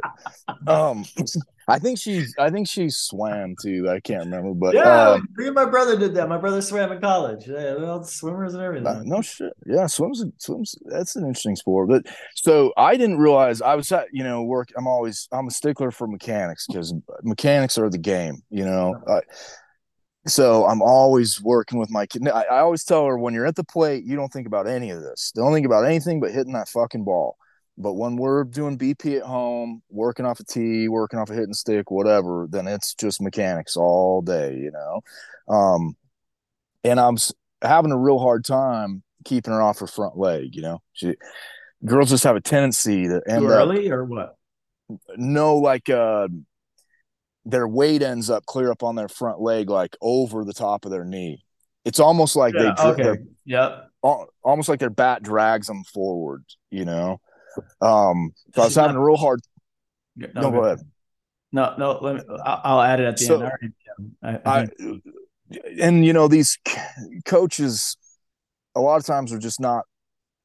She's lucky; she's got a great coach. Um, but I, I, you know, there are other coaches. Uh, they're always saying stupid shit, like the shit you heard in Little League. You know, like squash the bug, and it's like, oh my gosh, dude, that's. So she gets a lot of bad advice. I'm working with her, trying to get her hips through, you know? Um, and you got to, obviously you have to keep your weight back to get your hips through. And then one coach said, your shoulder's flying open. I said, your shoulder's not flying open. Your shoulder's got to open up to get the bat through the zone. That's not your shoulder flying open. I said, if, if a person who knows what they're talking about says that, they're talking about pulling off the ball, not yeah. letting your, and so yeah. Anyway, I'm oh, sorry. I'm getting you tell my blood pressure gets up, but um, this is good. This is, I'm, I'm this is me every time I watch the Giants each night, man. So I'm like working on, you know, working with her, and my wife points out. She says, you know, gr- girls have a hard time uh, with uh, the rotational motion in their hips. They their hips don't rotate like yours do, and I had never even considered that because you think about like girls. You know, say yeah, dancing or something or yeah. whatever. But dancing is not, that's not a rotational movement in the hips. You know, it's like forward and back, you know, yeah. kind of maybe side to side, like flexibility yeah. stuff. But it's not, it's not a core strength, you know, rip your body through something. Um, and I had never even considered that. But when you, when you, you, you talk about uh, the differences in mechanics, we all, or, uh, uh, like body biomechanics, we always talk about like size, upper body strength, this kind of stuff. But actually the narrower hip and the stronger core generates a shitload more power than girls are capable of. So it, it, it just, tra- it's like, it's even the nuancy parts of your body are much, much more powerful than a girl's. And, you know, these things don't necessarily show up in numbers, but if you look at like exit velocity on a good girl's softball player, her, her bat exit velocity is going to be around like seventy. Okay. You know, a good one. You look at exit velocity on a good man's bat, it's going to be like one hundred. Like yeah. Oh, good? What, yeah. Yeah. Good. Yeah. Not not great. Yeah. Somebody like Aaron Judge is going to have one hundred eight, one hundred, you know. Aaron Judge is going to be the, which is weird, but I'll, I'll I'll come back to him, but keep going.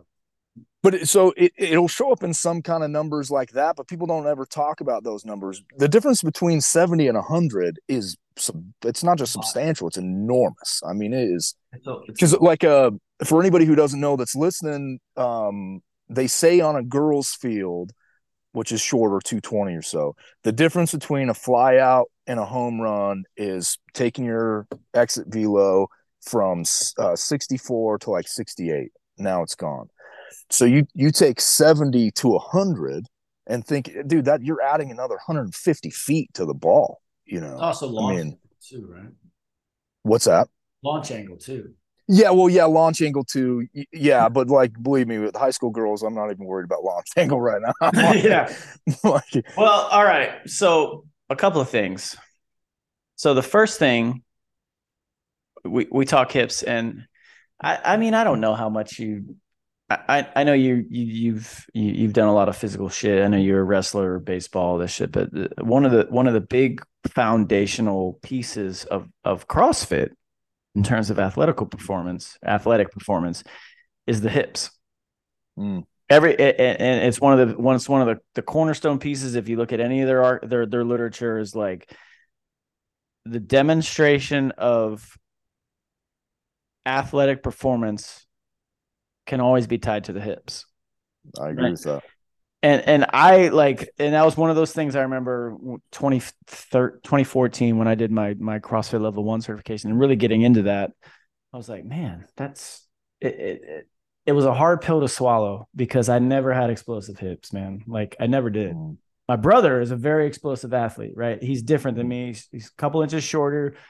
Um, always a better swimmer, always a better sprinter. He's just a more explosive athlete, right? Like I was a mm-hmm. good athlete, but he's more explosive. And when I really realized where explosivity comes from, it's the hips. Yeah.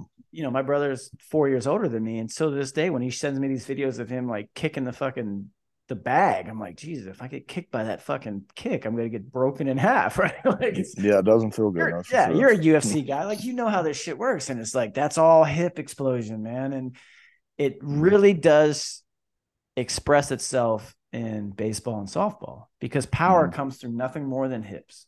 You're talking about yeah. how you get your hips through, right? How does that work for the for a, a girl, right? The the typical girl sport doesn't really allow for the explosion of hips, right? Softball, yeah. maybe it.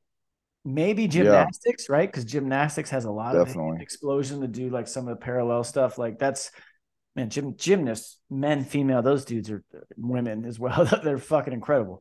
Um, so the hips for sure are, are a very good indicator of how well of an athlete you'll be. Because if you find a great athlete, high school, college, pro, whatever, chances are if you go all the way and drill it back down to the hip performance and you're annotating that stuff, probably a good chance that they they weren't me. Right. Yeah, no, I think that, yeah, or me. Yeah. To yeah. your point. Yeah. yeah. No, I, yeah, I think that's totally right. one hundred percent. It's, it's even true in horses, you know, it, like, oh, yeah. you look at how they, they breed, like the American quarter horse is basically bred to be a, a well, it was originally bred to run a quarter mile. And then it, you know, kind of turned into what it is now, like a ranch horse. Um, yeah. I mean, they still, they still race, but, um, everything is in the hips on a horse like that. I mean, the, the girth and stuff matters too, but it's all, any athletic movement you do on a horse, pretty much it's going to tie back to his hips. He's going to sit back on his hips and move, um, especially if it's like a tight turn. He's going to sit way down on the on his butt, basically, you know. And it's it's all hips. Um, I, yeah, I think that's true. Look, you look at um, uh. difference between uh an animal like uh a gorilla and like a chimpanzee, you know, like we're yeah. our body shapes are more yeah. like a chimpanzee than a gorilla. Yeah. Yeah. Um and gorillas like live on their upper body, yeah. right? You know, but if you were just rating pure athleticism, a chimp is yeah. going to be ten times the athlete. The, yeah. you know, he's out there swinging from trees and shit. Yeah, you know? Yeah. You don't want to get into a fucking fight with a chimp. You don't want to do no that. Yeah. And I guess they're kind of built more, but I guess they don't have huge hips either. But it's still, it's an interesting, uh, you know what, uh, mountain lion's a great example of that. They have extremely powerful hips, you know. Um, yeah, I don't know. It's interesting. Bears too, dude. Bears have huge oh, God, freaking bear, asses. Man, that's the scariest thing I could think of. If I'm ever anywhere, I just don't want a fucking bear chasing me. What am I going to do? Oh, you can't outrun them, that's for sure. You can't no outrun way. Them. You can't no, outstrike them. Uh, I don't know what you can shoot them with. I mean, yeah, we go back to, you know, Yellowstone. I think Rip shoots them with that thirty aught. I mean, I'd start with whatever you got in your hand and work up from there. But uh, yeah, thirty aught six will kill a bear deader than hell for sure, though. Really? Um, okay. Oh yeah. yeah. Okay. Yeah, black bears are not. They're actually not that tough. Well, the um, black bears, I grew up with them in Florida. They're kind of small. Like, they're not that big. I'm talking about like a grizzly charging your ass. Like, what are you going to do with that? Shoot him. That's that's the goal. that's the goal. Shoot him before it eats me, man. Yeah, I mean, I guess shoot him and hope they're like, yo, what the fuck was that? I'm going the other way now, right? the, the only time I've ever been real, real scared of a bear, I've been nervous, don't get me wrong. I've had situations where I was pretty nervous, but one, the only one time I was real, real scared of a bear was he was sleeping, and I was with my buddy. We were bow hunting for black bears over kind of near Yellowstone, and um, we had been taking turns. One guy would have a bow, and the other guy would have a shot. We each had our own shotguns, of course, when we'd walk, but it, to take a stalk in on the bear, one guy would hold the shotgun and back him up just in case, you know. And anyway, we'd been doing that, and we got into a situation where we were just driving up to this other spot to get out and hike up and camp in a different area, and there was a bear on the side of the road sleeping about thirty yards into the trees that he saw. I didn't see, and we slammed on the brakes and jumped out, and we both, you know, after we got up a little ways, and we both just grabbed our bows. Neither one gra- grabbed a shotgun, didn't even like think about it. Um so all I had was a sidearm, and um yeah I had to have had my pistol on me too, but um anyway, we go up in the trees, sneak around, come down on opposite sides of the bear. Uh, obviously, he was going to be able to shoot it because he saw it, but, you know, just in case, I would shoot it if it came over my way. And uh, I ranged the tree that this bear's under, and this guy had already had me had me and him stalk in on a grizzly after I told him, that's a freaking grizzly bear. Saw it at like two hundred yards away. I'm like, that's a grizzly, and he, he was convinced that's a different story. But so I, I already knew his judgment was sus on these things, okay? So I ranged the tree. It's like thirty-three yards from me, and I see him draw his bow back, you know, arrow knock, draws his bow, and I'm like, oh, shit, we're killing a bear, you know? Um, and then he lets down, and he looks over at me and just mouths, you know, like whispers grizz, but so I could read his lips. I'm like, are you shitting me? So now we're both thirty yards away from this bear, and it's between us and the truck. Neither one has a shotgun, and it's awake and looking at us now. I'm like, this is the worst situation I've ever been in. I've got all I can do is shoot this thing and hope for the best, you know. It ended up working out. The bear just wandered off, but that could have been. Is a bow going to do anything to a bear? You could definitely kill a, a grizz with a bow, but how long is he going to live before he dies is the problem, you know? I guess that's the point. Man, that, that's man, that's one of those situations that I don't think people really ever really have to experience or account for, right? That's a good I, point. I hope to not do like, it you again. Killed it, but how long is it going to be alive before? Because you can do yeah. a lot of shit before he dies, right? Like, he's like, all right. Oh, yeah. Meriwether Lewis uh, got chased into the Missouri River by the first grizzly he ever encountered. I'm right, writing about the story in my book now. And uh, oh, wait, are you finally writing this book? Because we talked about. I've been, I've been, I've been working on it. It's just taking me. It's forever. Been like seven years since you were on the last time, and you were talking. No, I'm just kidding. it's, it's been a couple years for sure. Man, it's taken a lot of weird turns. Uh, changed great. My thinking. I on can't a few wait things. For it. I can't wait. But it, so he, Meriwether Lewis, okay, he, uh, you know, he was kind of a pompous dandy feller from uh, Virginia, right? But it's the old types of Virginian gentleman, you know. He's like pretty pretty neat guy, and like had like his whole head scalp almost ripped off. Was no, that's that's a different guy. Okay. Um, so Meriwether, this is Lewis and Clark, you know. Okay, and he he had already killed uh, something like three hundred black bears, and he kept telling these Indians because they they all the Indians on the river on the way up, basically since. Uh, the Man- uh, Mandan village in uh, the Dakotas had told him about this great white bear, and you know, you'd be afraid of this great white bear. And he basically was like, oh, these guys are pussies, man. I ain't afraid of these stupid bears. You know how many bears I've killed? You know, he's like not even worried about this thing. And he finally encounters one, sees it. He he called it silver, which makes sense. I've seen them in, sometimes in the sun. Certain ones do look pretty silvery.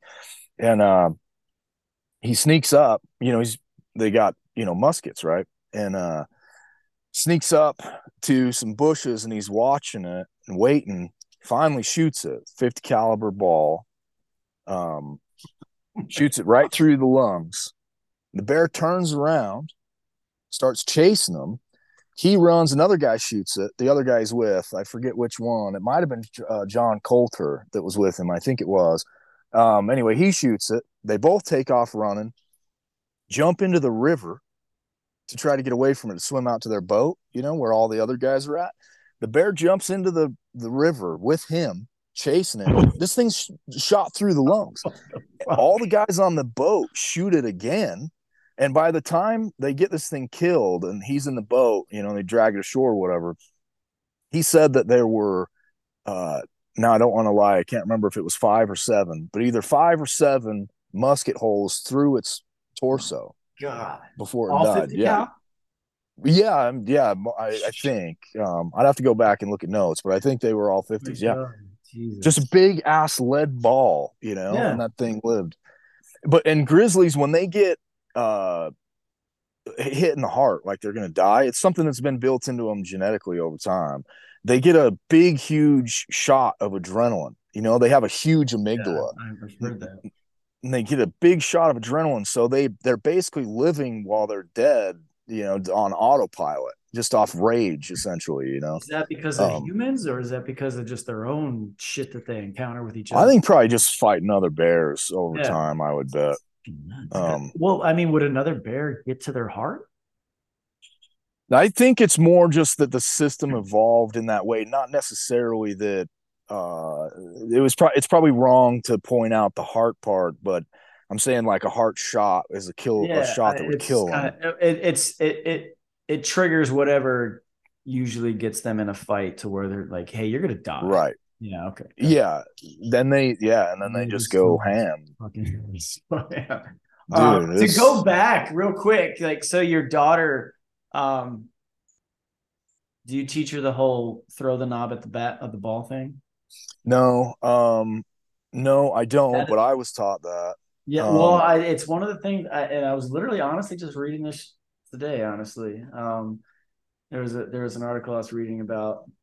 Because we talked about Barry Bonds, he's like, some of the greatest pictures you'll ever see of Bonds is everything. His hands are always out in front of his body when he hits a home run, mm-hmm. and yeah. and it transfers like the softball. Yeah, like his hands are always here because he's bringing the the knob to the bat, right, or the knob mm-hmm. to the ball, and then it goes to what your daughter is dealing with. If she's so far out on her front foot, sometimes it's because she's accelerating her swing rather than keeping her weight back and accelerating through the zone with the bat, right? right? Throw the hands at the ball, let the fucking hands do everything, and then the weight will transfer naturally to the front foot.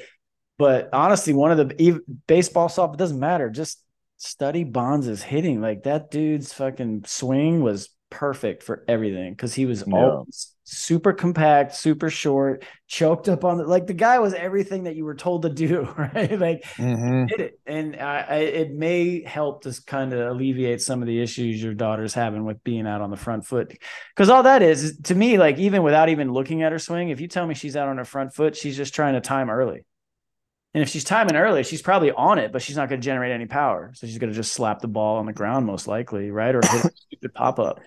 Yeah, yeah, and it also that. causes it when you it's one hundred percent, and it also causes, to your point, it causes the bat to kind of take a U through the zone, yeah, instead of come through flat. You're not you know? going to do anything unless you get super lucky, and even then, it's a single, right? We don't want that. We yeah. want bombs, bombs and doubles. Yeah. That's it. Doubles, yeah, yeah. doubles in the gap. She she hit a double off uh, the second best pitcher in the state of Idaho That's, the that last tournament. You were telling me about. That's awesome. I was happy about it. Yeah, that kid froze. Um, I think they said sixty-eight. That's um, nuts, dude. Just that's hard like for nineties. Yeah, that's low nineties if you convert that. that. Look, yeah, you gotta understand. Hard, low nineties is nothing in terms of like a pro, even good good college. Like, you'll see it and you get familiar with it. But man, if you're seeing that in the high school, yeah, Dude, that's life changing because you're like, holy shit. That's like, yeah, that's, that's hard. That wakes dude. you up. Like, man, that's hard. You mm-hmm. know, it's like that great line from Major League, you know, straight ball, I hit very much. Curveball, that's great, right? yeah, yeah, yeah. You just said yeah. something about that. Like, you're trying to tell me Jesus Christ can't hit a curveball? Yeah. The greatest movies ever, man. It is a good movie. Should we make that? Yeah. You think we could make that? No, I don't think so. I, I mean, you could. You know, to to Bill Burr's, or Burr's point, you could, but you'd get a lot of blowback. But who cares? You know, I think you'd get a shitload of support too. Um, yeah. Uh, do you know the other thing they they throw a, they can throw a pitch that rises, you know, because of yeah. their release yeah. angle. Um, that that would take a minute to get used to for a breaking ball to come upward. That would be weird.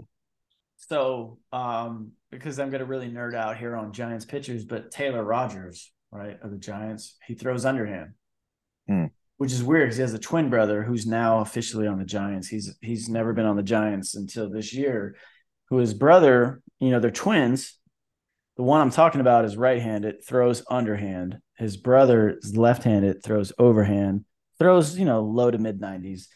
But mm. his brother, the one I'm talking about, this the literal underhander, everything's like a riser, a slider, whatever, and the, the velocity's nothing. Like the hardest mm-hmm. I've ever probably seen him was like eighty-six. But wow. when you change the angle, this is what I was explaining to my mom. It's like it doesn't matter if you throw sixty. Like if you're used to seeing mid nineties coming from this, and then all of a sudden you change everything and it's coming like this. Even the slider's coming up and moving. Man, that's a that's a total mental mind fuck. It doesn't matter what the velocity is; you can't hit it. Yeah, and you're gonna get a, you're gonna induce a lot of uh, little pop ups to the yep. infield and shit like that too. one hundred percent. That dude either gets rocked or he just gets everybody out. And right now he's in the moment. He's in the he's in that he's in that like period where he's just getting everybody out. But I've seen the opposite. Yeah. Well, that's I mean that's gonna happen with anybody with yeah. a low velo anymore. Um, dude, I remember to your point about you know seeing nineties. Uh, we had a, a kid, a guy owned a Graf and Reed. Graduated and uh he went and played in college and came back and pitched B P for us one time. And uh dude, he's a big guy, probably six five, something like that. Big, big dude. He was a great big wrestler. Boy on the mound. Yeah, it's a big boy on the yeah. mound. Oh man. And he threw I I want to say high eighties, like eighty eight, somewhere in there. Left hander. And he came through that B P. Dude, it was eye-opening to say the least. I mean, the whole team is just striking out left and right. Yeah. You know, like, yeah. I mean, it was, it was, uh, yeah. It, like you go to the the batting cage and crank the batting cage up to ninety. You see it one or two times, you can hit it. You know, but when it's different. coming, dude, it's totally different. It's yeah, coming totally down. Different. It's like freaking so hard to hit, man. Well, that is yeah, the other they, thing. Like in the batting cage, you know it's coming. Right, you know yeah. What's coming with the pitcher? You might True. throw a changeup, right? You might throw your curve. Might throw oh, your dude, have you, have you seen yeah, softball changeups? What's that? Have you seen? Sorry to cut you off. Have you seen softball oh. changeups? Uh, I, I've seen them. They, yeah, I've never actually stood in the plate and taken one. No, I I tell my kids sometimes, listen, don't get down in the count. Try to get that kid to throw you a changeup because it's like a batting practice pitch.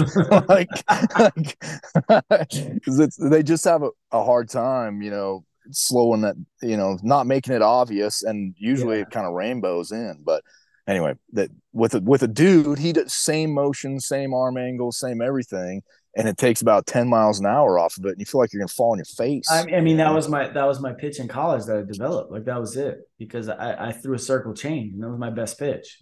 If I if yeah. and like I said, I didn't throw fucking like if I I didn't throw hard for that. I mean, I threw hard for normal people, but like if I'm throwing you an eighty-five mile an hour fastball and then I drop seventy-two with a circle change that drops ten to twelve inches, you aren't yeah. hitting it. No, yeah. So why would no, you waste I'm your time, sure. right? You're waiting for me to throw the eighty-five mile fastball so you can deposit it into the fucking seats, which I've had a lot. Because that's that's that's fucking hitting, and that's what I never like. You know, my dad, like he wasn't in a position to teach me this. Like my dad played baseball, but you you know this. The more you progress, and you're probably learning this with your daughter, and she's getting it. Like the more you progress, the more you realize baseball, softball, you have to think. It's a thinking person's game, period. Oh, yeah. It's like Absolutely. golf, right? The only difference between golf and baseball is the ball's not moving. But it's the same fucking thing, man. It's like you can't go into any at bat worried about how hard a pitcher throws, whatever. You have to pick a spot on the plate that you're going to cover, a specific velocity, a specific movement, and you look for that and hope you get it. Yeah. Other than that, man, once you get to a, like, especially college, once you get to that and above, man, you're just hoping and praying at that point. And the, the best first player can do it, because you can't just go up there and be like, yeah, I'm going to hit ninety-five. No, the fuck you're not. You're not even going to see it. Yeah, yeah. Right. You're not going to see it. It's funny you say that. My my uncle told me that the first thing his hitting coach told him when he got to spring training was uh, swing as hard as you can in case you hit it. So that was the first advice he got. Right, yes. Yeah, but it better be in that zone and the coverage of the play that you're trying to do. Because, like, look at now, man. Like, I, I think I talked about this with – you remember that dude Walt Mazzoldiak that would show up on – Oh, yeah. Yeah. I talked about this with him a few years back, um, and, and, and he he was right. You know, it, it's just the the evolution of technology, but also, like, the, the training methodologies and everything. Because, you know, when you and I grew up – man, you saw somebody throw ninety-five, you're like, holy shit, everybody throws yeah. ninety-five now. Man, the dude on the Giants, Camilo Duvall, that dude throws, he touches one oh four. True, yeah. You That's crazy. Not, you don't see it, Braxton. You can't see one oh four. You can hope you're looking over the plate in that specific position. And like you said, swing as hard as you can because you might hit it. And if you do, it's probably got to go a long way if you're on the right launch angle, right, or the right plane. But man, yeah. like it it it it's so hard from sixty feet six inches away to see something that fast. Oh yeah, absolutely, man. Yeah, well, and to to your point about the uh, evolution of uh, like just training uh, mechanics and stuff. Look at Tim Lincecum; he was like one hundred and sixty pounds, and the dude was out there throwing like ninety four. I got a great story about Lincecum. So this.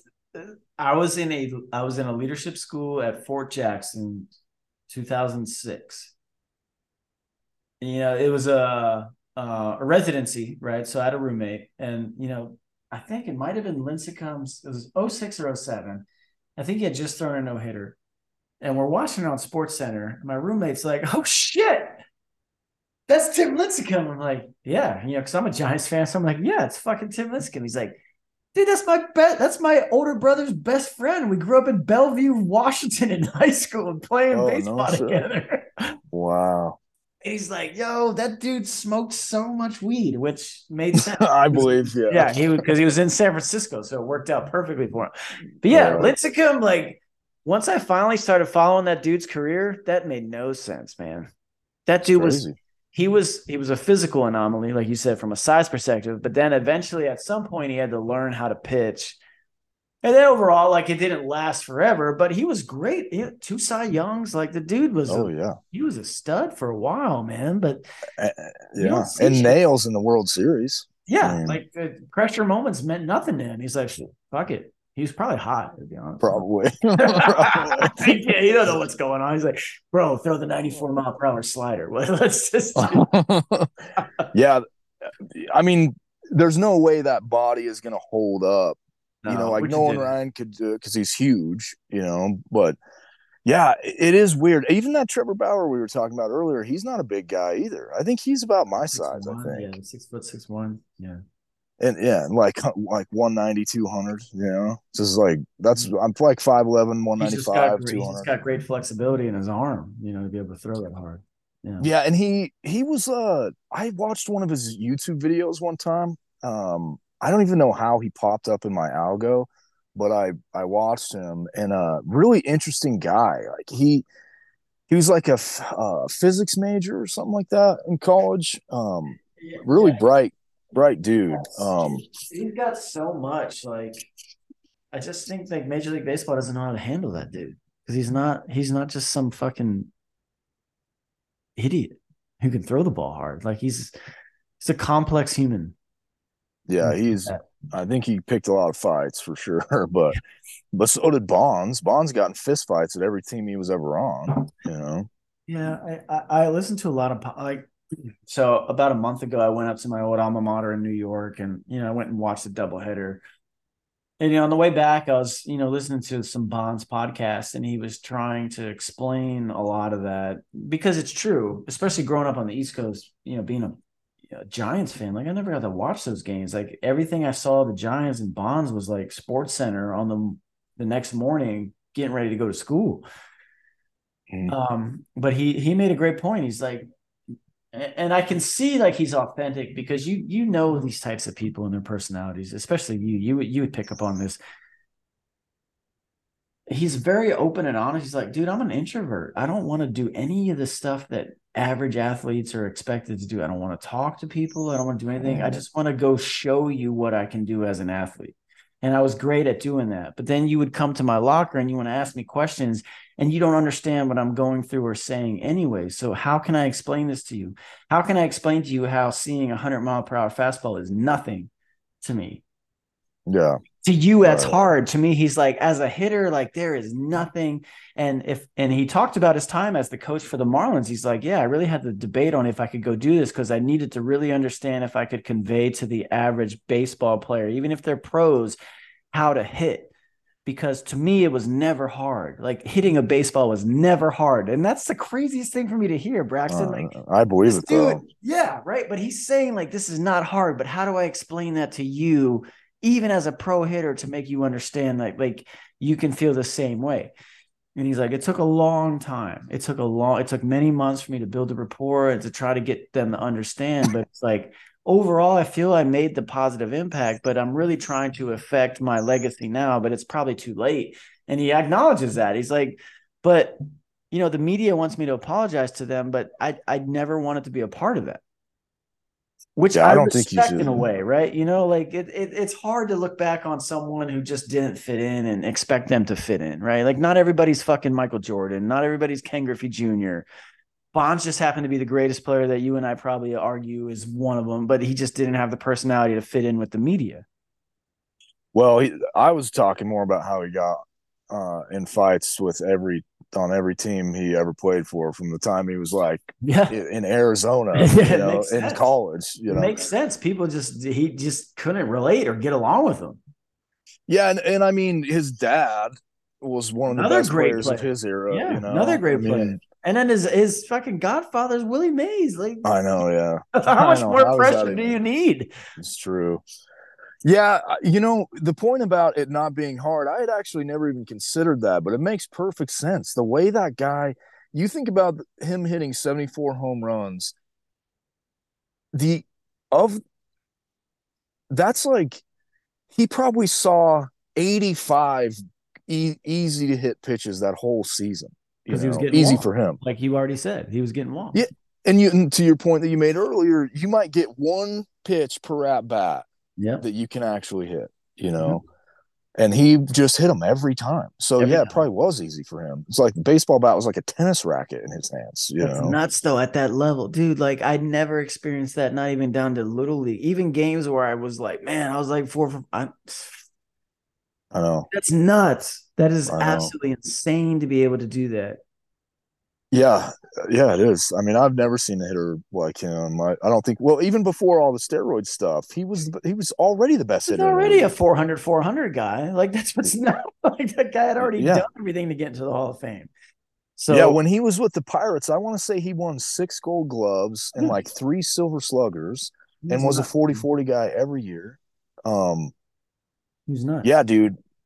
He's there's. I don't know if you'll ever see another player like him, honestly. And, and, and in this new era, I, if someone came close to touching that, they're just going to use the Bond strategy and intentional walk them. I mean, they're not even going to let them get to seventy out there. Yeah, there you know? there are honestly times where I watch a game and it's like, I, and, you know, I always go back to the Giants, but, you know, the Giants' biggest rival is the Dodgers. And, you know, the guy that is consistently killing the Giants as the Dodger is Max Muncy. Like this dude – half of this fucker's home runs every season seem to be against the Giants. I'm like, why do you pitch to this guy?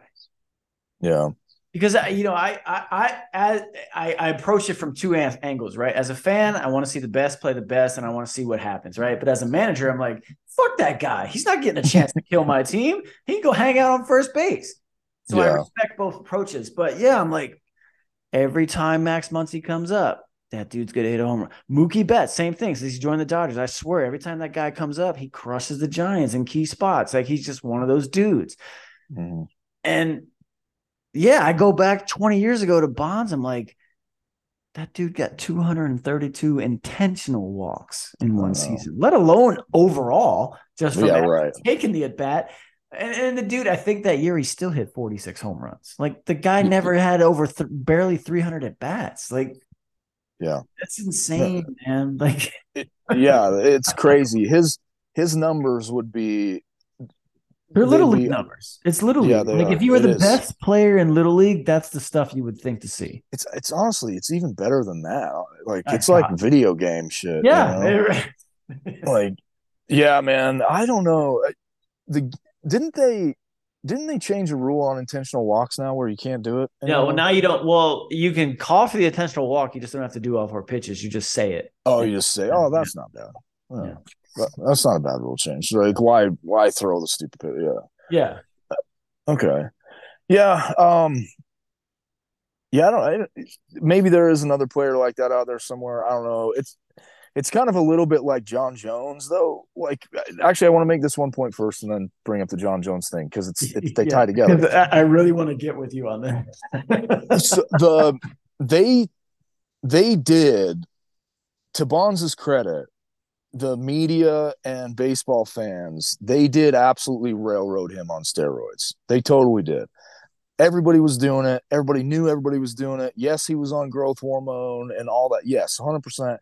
Yes, he committed perjury. Okay, but all those dudes were doing the same shit. You want to tell me Mark McGwire went from like two hundred to two sixty in like three years? Like, all of a sudden he looks Popeye. What's so weird about McGwire is that dude hit forty-nine home runs as a fucking rookie. Like, yeah, he was already he was already pre-programmed to do it. Like, same as Bonds. I mean, yeah, they, like these guys they weren't a, like they weren't you and I who just all of a sudden turned into a Hall of Fame player. Like, that's not right. How exactly it works. No, yeah, that, believe me, there were tons of guys taking steroids that never made it out of A. Yeah, I, I saw it in fucking college. Like, dude, yeah. All right, good luck. It didn't happen. It didn't happen either. Yeah, no, I yeah, one hundred percent. But they did railroad him on that, and so he's. You know, and, and the whole asterisk stuff. It's like, dude, you'd have to, you're better off just putting an asterisk on the entire era. Yeah, whatever. Know? Just, you know, it, it's it's stupid, man. It it, it really is. And um, so the John Jones tie. Yeah, man, this is. Uh, I want to hear this. They did the same thing, in my opinion, to John Jones on steroids. Yes, he was using P E Ds, and yes, he lied about it, one hundred percent. But so is eighty percent of the rest of the entire sport. You know, it ain't just that guy. Um, they're especially mad at guys like John Jones and Barry Bonds because they make an extremely difficult thing look easy. Yeah. And it pisses everybody off. It's like, well, I mean, it just is what it is, you know? Jo- Jones more than ever, I think, since his, his heavyweight. And, and I want to get your take on this because I think – you and I probably agree on just about a lot of things, but for whatever reason, U F C, you and I, we have, I think we, we don't quite see eye to eye on things, but, I, and I would defer to you though on it, because I know you've got a wrestling background. You're very well versed in this shit. And, um, were you not like surprised slash disappointed to see Gagne and just his performance against Jones? Like, were you expect, cause I'm not going to lie, Braxton, I went into that fight thinking, this is where Jones is finally going to fight someone, not just his size, but bigger, and he's going to fuck him up. And it, it like, like what I the fuck happened? That, no. Yeah, no, I did not think that. I thought it would look like, uh, I thought it would look basically like it looked. Um, anytime really? you take, you a, thought that was going to happen with him finally fighting someone bigger than him. I can I can show you D Ms from before the fights. No, talking I, no, shit I'm not, it's friends. Not that I'm doubting. No, no, no. I just, I'm just curious why. Well, you well, here, that. here's why. Anytime you have a guy that was a national champion wrestler in college that just when he fought Daniel Cormier out-wrestled him in a way that was embarrassing for Cormier, and I'm I'm a fan of Cormier. I think he seems like a great guy. You know, like really good, but it's he's, not he's small though compared to Jones, right? Is that not a factor? Oh, he's way bigger than Jones. I mean, shorter, but he's yeah. way bigger. Like, Jones wasn't cutting much to get to two oh five, and Cormier was walking around at like two sixty and cutting down to two oh five. Yeah, yeah. But Cormier was – he was – these guys are special. But anyway. yeah. Daniel, so anytime you see that happen, and then he's going to go in there and fight some dude at that level who's never even put on a singlet before, yeah, it's probably going to go that way. I mean, it just is what it is. Say, I honestly, you know, a lot of people get bothered by this, but I think the the Gon fight and the Francis Ngannou fight are probably really similar. Uh, I I think he does the exact same thing to to uh, Ngannou. Ngannou's really? Grappling. Yeah, I do. I one hundred percent I do. First of all, Ngannou's people lie for what? Because this guy had a tough life coming up. He really did. That's that's really tough. Yeah, it's pretty. It's... uh, and Americans have this weird thing where anytime a, a black guy has had a tough life, we have to like pretend that he's something that he's not on top of it. He's already great. But we, we try to pretend that he's actually better than he is. If you look at his technical ability as a striker, it's it ain't very good, dude. It ain't. He's on he's on his front foot. His nose is over his toes all the time. He's reaching. When he comes, when he closes the gap, he leads with his head. He does a lot of things really, really wrong. Now he has, you know, uh, the touch of death. He's just got, yeah, he's just got very good power because he's a big, he's two hundred sixty-five pounds of shredded fucking steel. Yeah. Oh man. Yeah. yeah I'm, I mean, I, listen, this is not me saying I'm going to beat this guy to fight. No, I know. No, no you're, happening. You're actually but, stating, you know, this is, this is the analysis of the guy. Right. Which is yeah, and so fair. That's fair.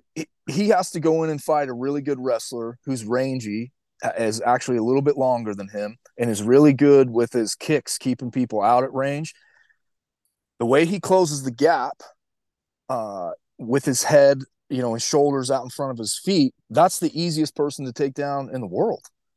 Jones just probably slips under, body lock, takedown, punches him until he doesn't want to be in there anymore. That's probably what happens. Um, I just don't see that fight being as competitive as other people do. I, I really don't. I, so, I in fact, I think the Stipe matchup is more competitive than really? – Yeah, I do. Because Stipe is a good wrestler, and his boxing technique is better. It's not that he's he doesn't hit as hard, but technically he's better than Ngannou. It doesn't mean he's a better fighter, but he's technically better. Who was that dude that Jones fought? It's probably four years ago at this point, where it went to decision. I thought he lost. Dominic Reyes. Reyes, right? Mm-hmm.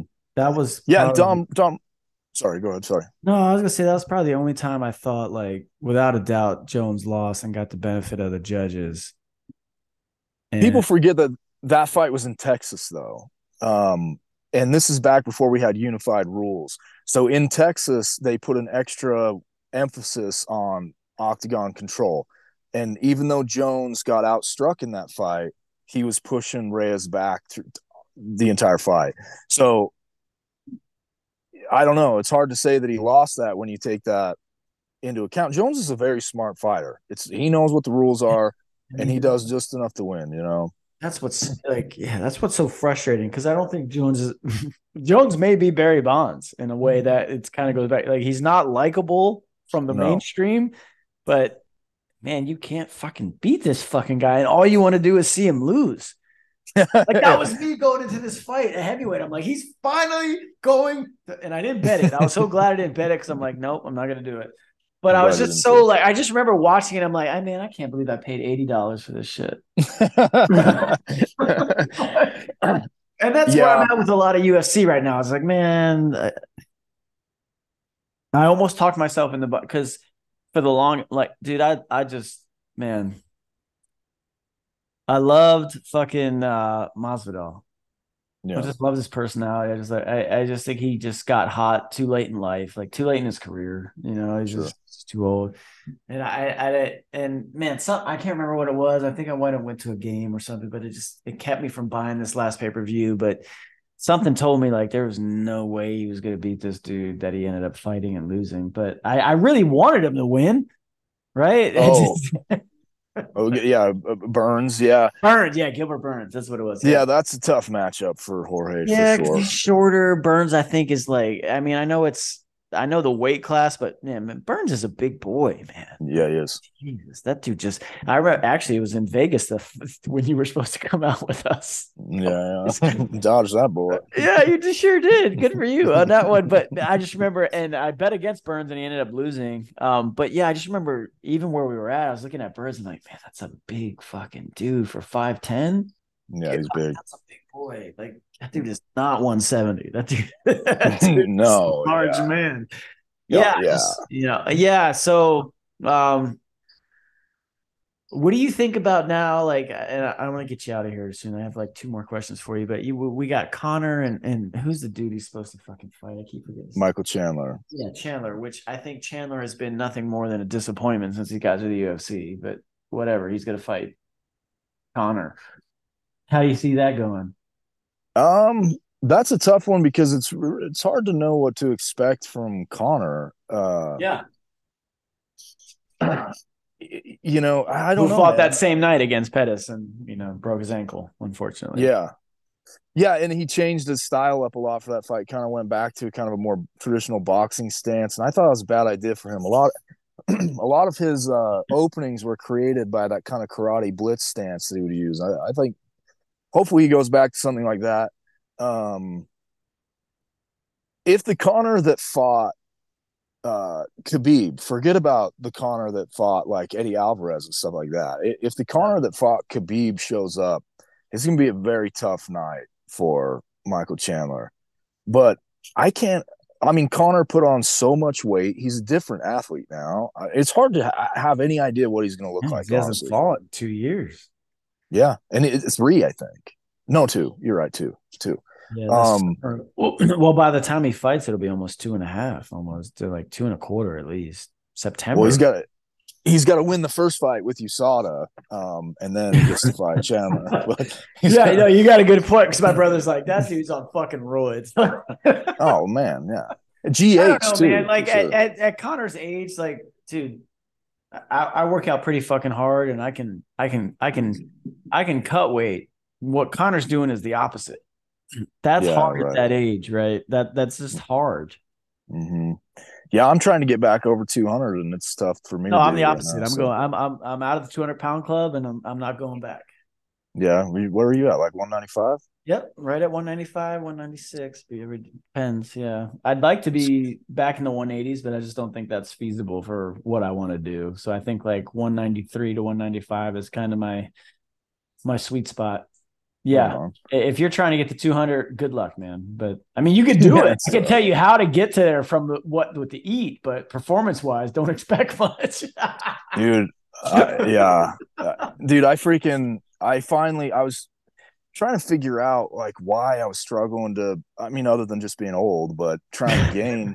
uh, and I, I was like, dude, I'm eating, you know, my, I, I downloaded an app to track all my calories, you know, I'm trying to keep my caloric intake really high. And then I put on a, an Apple Watch that Grandpa gave me uh, oh, to track, you know, my shit. Yeah, it's cool. I, you know, so I, I, I put that on for a day just to see what my, what, you know, how much I was burning. And uh, I was freaking blown away, dude. My app had me eating, uh, I want to say forty-five hundred calories. Oh, and when shit. I put the the data in from the Apple Watch into the app, uh, it was like, you're going to have to up your intake to like eight thousand or some crazy shit like that. I can't remember. I, I can't even remember what the numbers were, but it was absurd. And I was like, bro, I, there's no way. I mean, I can only eat so many boiled eggs in a day, man. Like I, yeah, like, I mean... without really knowing everything that you do and, and what your Apple Watch program would be, I would say, like going back to our conversation yesterday, you're like, oh, I was up on the fucking mountain and I got caught. Like if you're doing stuff like that, then honestly, yeah, I could see you burning easily five to six thousand calories a day because that's not normal, dude. Right? Like a normal human being at our age, just being alive, like you're resting, whatever, probably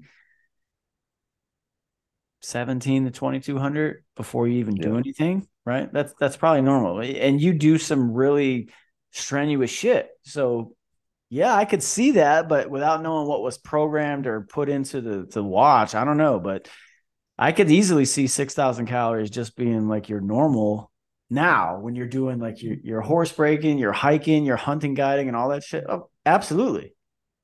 Yeah, it's kind and of that's crazy, a lot of food, man. When you break it down. Like, you don't think about it like that, but yeah, that's a lot of calories, man. Yeah, it's a shitload if you're eating clean, which I don't, admittedly, haven't been doing very good the last month or so. None but... of us do, man. That's why we look like we do. Yeah. But when I was being really diligent about it, um, and then, you know, you add workouts in because obviously you got to lift to get bigger, you know? Um, yeah.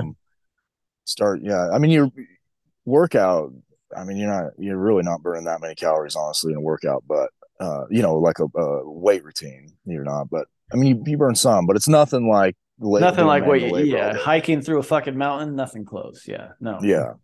So yeah, it's kind of it's kind of wild. And so you look at Connor and see where he's at. It's, you know, the other thing you have to factor in, dude, is how much is he partying? Because it seems like he's partying a lot. You know, dude, I, I I've said this for a while. I like I just the circles that we've ran in back home. Um, I happen to know a lot of really affluent Irish people. um Conor McGregor is not a very well liked person.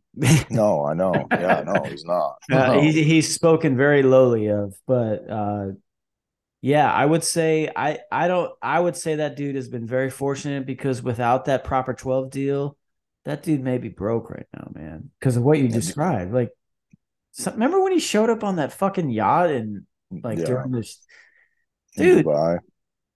that's. It's not sustainable, man. Like, I'm glad you got you cashed a six hundred million dollars check from Proper twelve, but I, I sure hope you're putting something away. But no, sure. yeah, like he, and that's why the Irish that I'm talking about, they don't really think of, very highly of him because they he to them he personifies like trash becoming very wealthy and then returning to trash, and that's what they kind of see, which. I think is interesting because I like that's his perspective I would never see because I'm not a fucking Irishman, right? So sure. yeah, which I find interesting because you know in America we we we take our heroes and we, look we just spent all this time breaking down Jones and Bonds, but yeah, maybe that's how they view Connor. You know, maybe they just don't really like him that much. Which is yeah, good. I think so. I think you're right. I mean, you can't you, you know you go to a pub and punch an old guy. When you're the like yeah, world champion, you know? and, and there's video of it. You can't even deny it. Like, dude, I know, what's yeah. wrong with you, man? Like, yeah, yeah, terrible behavior. And same thing, you know. Jones is, is off his yeah, uh, off the been, field, so yeah. to speak. It's not good, dude. Yeah. It's bad. Yeah, I, th- I I don't know if it it, it it wasn't Jones. It was somebody. I remember you and I kind of had a disagreement of, but like that's my thing. It was with, Jones. Was it okay? Yeah, because like the U F C is just man. Okay, last question, and I'm going to let you get out of here because I know it's ten o'clock my time. Um, but no, so do, do you like where um, – because it seems like it's definitely changing very recently, the way uh, Dana White's taking this. And and I go back to the – what was the what was the title fight we just had where they allowed one of the challengers to just hop in the fucking ring after the fight's over and just – talk shit to him. I'm trying to remember who the fucking uh, probably Sean O'Malley you're talking about. That. Yeah, yeah, that's perfect. Like, man, I love O'Malley. I, lo- I would love to see him fight, but like, why are we letting this happen? Like, this dude just won the belt, and you're Dana White. You know he allowed this to happen. This isn't just some oh, yeah. shit that just you know what I mean. So it's like, is he really following the boxing trend? Because I know he came up through boxing, or is he really just is this just getting out of hand? Because well, think about that in that moment, like, man, you're just trying to enjoy the fucking. You just beat Cejudo. So, so, yeah, who is like by all accounts, he's probably the best in that division in history, and you just beat him. You want to enjoy yeah. that. Now you got to deal with either this was prearranged or this is just spontaneous, and you're just left to like control your emotions in that moment. Like to me, that's hard, man. Well, it'd have to. I don't know about because this was in. Uh... North Carolina, I believe, is where that card was. I can't remember where was that card. Uh, I'm not, I'm not one hundred percent sure either. Well, if it was in Nevada or Utah, where O'Malley's from, right? No, I'm saying the I'm thinking about commissions. Um, okay, because I've only cornered in Utah, and I don't even remember if I actually cornered in Nevada. I don't think I did. So I guess I've only cornered in, but. if it was, I'm sure that all commissions have similar rules. You would have to have approval from the commission to let someone else in the cage, you know. Oh, it's orchestrated. Yeah. I mean, even if it's just the commissioner at the gate, he would have to allow that person in, you know? So okay. Dana White would, it's definitely orchestrated. It, this, I don't think it's boxing necessarily though. I think it's uh, W W E shit. It's, it's Vince McMahon type stuff. Absolutely. Um, and I don't like it, man. Like, I don't know how you feel, but to me, that just seems corny.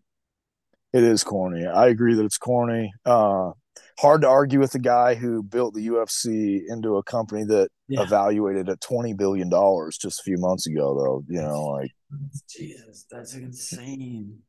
Yeah. Yeah, because I mean, it, it's fighting, right? It, it it goes back to what we talked about at the very core of this. It's like you either can fight or you can't. Like, yeah, no one's gonna right. give a shit. Whatever persona you bring to the ring and how fucking funny you are or all that other talk shit like Connor did. But the biggest thing with Connor is like he was able to go in the ring and back it up. And that's all people care about. Because if you can't, you're just a funny dude who can't fight. Yeah, right. Yeah, yeah. You might go be a comedian or something. Yeah, there's a lot of funny dudes like that. That's me. I could be funny, but, you know, yeah. if I step in the ring with any of these dudes, I'm getting floored in twenty seconds.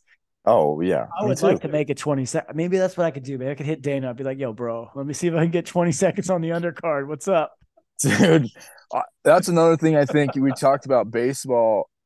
The the average fan does not understand the gap between them and the guy at the U F C level. They have no clue. Not at all. Not at all, dude. Nope. Every yeah, dude in the a- fans at a major league game thinks they could step in that box and hit a fucking home run. Yeah. And they won't yeah. even see the ball. It's like, yeah, like, you know, we can sit here and complain about Jones and Gagne or whatever, Gon, whatever his name is. But the dude who lost to Jones will absolutely end my life. Oh, yeah. Right? Yeah. Oh, yeah, dude. Yeah. Right?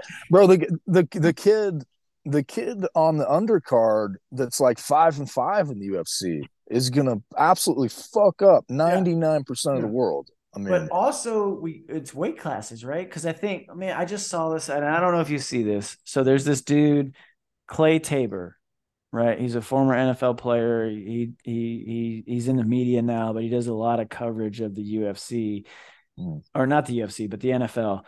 But I guess for whatever reason, he felt like chiming in on the the Cejudo and you know the, the that fight. He's like, yeah, I'll absolutely fuck Cejudo up, and and Cejudo responded, and I'm just like, okay, so you're six four, two fifty, like you're it, losing that fight, dude.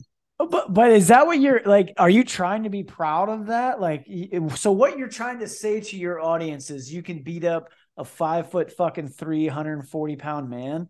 Yeah. I mean, and you know what? Point. Honestly, I'm with you. I would be honestly like, I'd be like, I don't think that big dude knows what it's like to get punched in the face. And I already know that that dude, right? So he may be at a great physical advantage, but at the end of the day, I think if we're going rounds and we're going in like a, a an actual fight, I, I honestly think the smaller dude, because do you think Braxton, bro, dude, I'm, I'm six foot. I'm like one ninety-three, one ninety-five. I will not fuck with anybody in the U F C at any weight class. Above no. me, my weight class, below me, I may maybe like a female one hundred twenty pounder. But do you think I'm fucking with the one thirty-five pound champion of the world? That dude will fuck my world up. Yeah, people really don't understand the I, I got in a people got real. It's funny. People take my tweets out of context and then rage at what they say I said, not what I actually said. It happens a lot. It's kind of funny. Um, people who've never uh, done it, yeah. they they really don't understand the weight class concept. It's like, bro, the weight class. It's not that it doesn't matter, but it matters when you have two skilled people. It matters a lot. Absolutely. When you have someone with no skills and someone with tremendous skills, it doesn't matter that much anymore. It's yeah. it's not nearly as big of a deal as people think. If you took uh, Floyd Mayweather, who's dude, he he's like one forty pounds. Yep. You know, five seven. Tiny. Yeah, not you a big take man that. If you saw him on the street. No, you you take that dude and put him in a boxing match. Obviously not fighting because grappling changes the dynamic for a boxer. You put him in a boxing match with a dude who's never boxed before that's like six four, two twenty. Dude, the six four guy ain't winning that fight. It ain't happening. No. I don't know. It, it, people just, they just don't get it. And it's not to say that the weight doesn't matter. Two average guys on the street. You got two people that are both untrained or, you know, barely trained. Then the weight class is going to matter a whole bunch because you got two unskilled guys. It's going to, it's going to matter a ton. But if you got two guys on the street and one's like a former amateur M M A fighter that still trains, and this other dude outweighs him by fifty pounds but has never fought a day in his life, the guy, I'll, I'll put my money on the former amateur guy all day long over the all other day. guy. All day. Yeah, it, it is an absolute it, it, but that's what I I thought I, I but I think that's a thing that's necessary, right? I think it's necessary because until you experience that, like I, you know, I've I, I've told this story on Twitter. Like it was last summer, like around this time. No, it was, it was last summer, so we're getting close. But yeah, man, like like my brother, he's he's done mixed martial arts his whole fucking life, right? Like, mm-hmm. this, like he he's one of those guys that enjoys being punched in the face. That's not me. Yeah. so so last summer we, you know, having a few bottles of wine or whatever, and I'm just like, you know, I'm just gonna wrestle my brother. Like we went through my like uh my my uh you know the table on the living room in front of the couch, and my brother managed to get my arm up like this, and I choked myself out with like, he's like yeah. and he's like narrating what he's gonna do to me at the time. I'm like, no, you're not. I got this. I break the table. Like, all right, uh, I'm ah, fuck. Yeah. Yeah. Right. Mm-hmm. But it's, it, it goes back to what you're saying. Like, there's, it, it's if you have the skills to do it, which I highly implore everybody to, you know, learn this shit. You know, right. That that's something you can go do. Like, you don't have sure. to have a great, amazing talent. You know, no one's telling you to become the world champion in the U F C, but go learn how to fucking defend yourself. Is it? Yeah. Nothing wrong with that. Yeah. No, one hundred percent. And, and it's funny if people curveball. Yeah, right. It's funny is even even this, what we just talked about, if certain people find it, they're going to take it out of context too. It's hilarious. It's really funny. Like, no matter how much uh like uh Roy from Weapon Outfitters had a great tweet. Uh I can't, you know, I'm going to have to paraphrase it, but he was like, basically, you know, Twitter's mass communication, so whenever whenever you write a tweet, it could be misinterpreted in the most wild possible ways that you never even imagined, you know, which is one hundred percent true. Happens all the time. Um, and this is, this is not even talking about getting dragged for stupid shit. I, I say plenty of stupid shit, but oh, you know, you, bro. the, the, but it is a, it is a funny place. I, yeah. I don't know. You just have to laugh it off and be like, okay, you guys can go rage at that um, all yeah. you want. And all this, no, you're right. You know. But I, I feel like we've dropped several hours worth of knowledge here, so that's great. Okay, um, bro. Yeah. So Braxton McCoy, you can follow him. Uh, Braxton McCoy on Twitter. He's got the Bunkhouse. How can they find you on that? Uh, bunkhouse dot braxton mccoy dot com. Okay. The, yeah, right. And that's just, and it, we just, all we do, like, that's another thing people, like, if they think it's like a masculinity thing. It, we, just, we never talk about masculinity. We just take people to shoot and learn med skills and shit like that. So it's, there's no masculinity, bro. Hang out though. And improve yourself, right? That's yeah. Yeah. So he's got that. And then he uh, also has his own podcast, which you can hear him at on, is the Braxton McCoy podcast, right? Yeah. Yep. Yeah. It's anywhere where their podcasts. Um, pretty infrequent down, uh, uploader, but I, I, I mean, I enjoy them. I mean, you know, every time I drive, that's all I do. I just listen. Oh, I appreciate it. I don't. I, I I do Braxton and I do Joe Rogan. That's about it. I definitely gotta get you. My my wife was like, "Do you listen to yourself?" I'm like, "Fuck no! Why would I listen to myself?" Oh, yeah, idiot! No. As I ramble through this shit, why would I want to listen to it a second time? No, absolutely not. I've never listened to any podcast I've ever done. So if anyone yeah, ever, no. Hey, do you remember when you said this? No, I don't, because I'm, I have no idea what I've said. So, right. Yeah, I hear you, man. All right, brother. Okay, so we'll that's Braxton McCoy at Braxton McCoy, uh, and you can find him on the Bunkhouse, as he said, and then find his podcast, Braxton McCoy, on all of those great podcast hosting sites. All right, brother. Thank you. Okay. I appreciate it, bro. Thanks.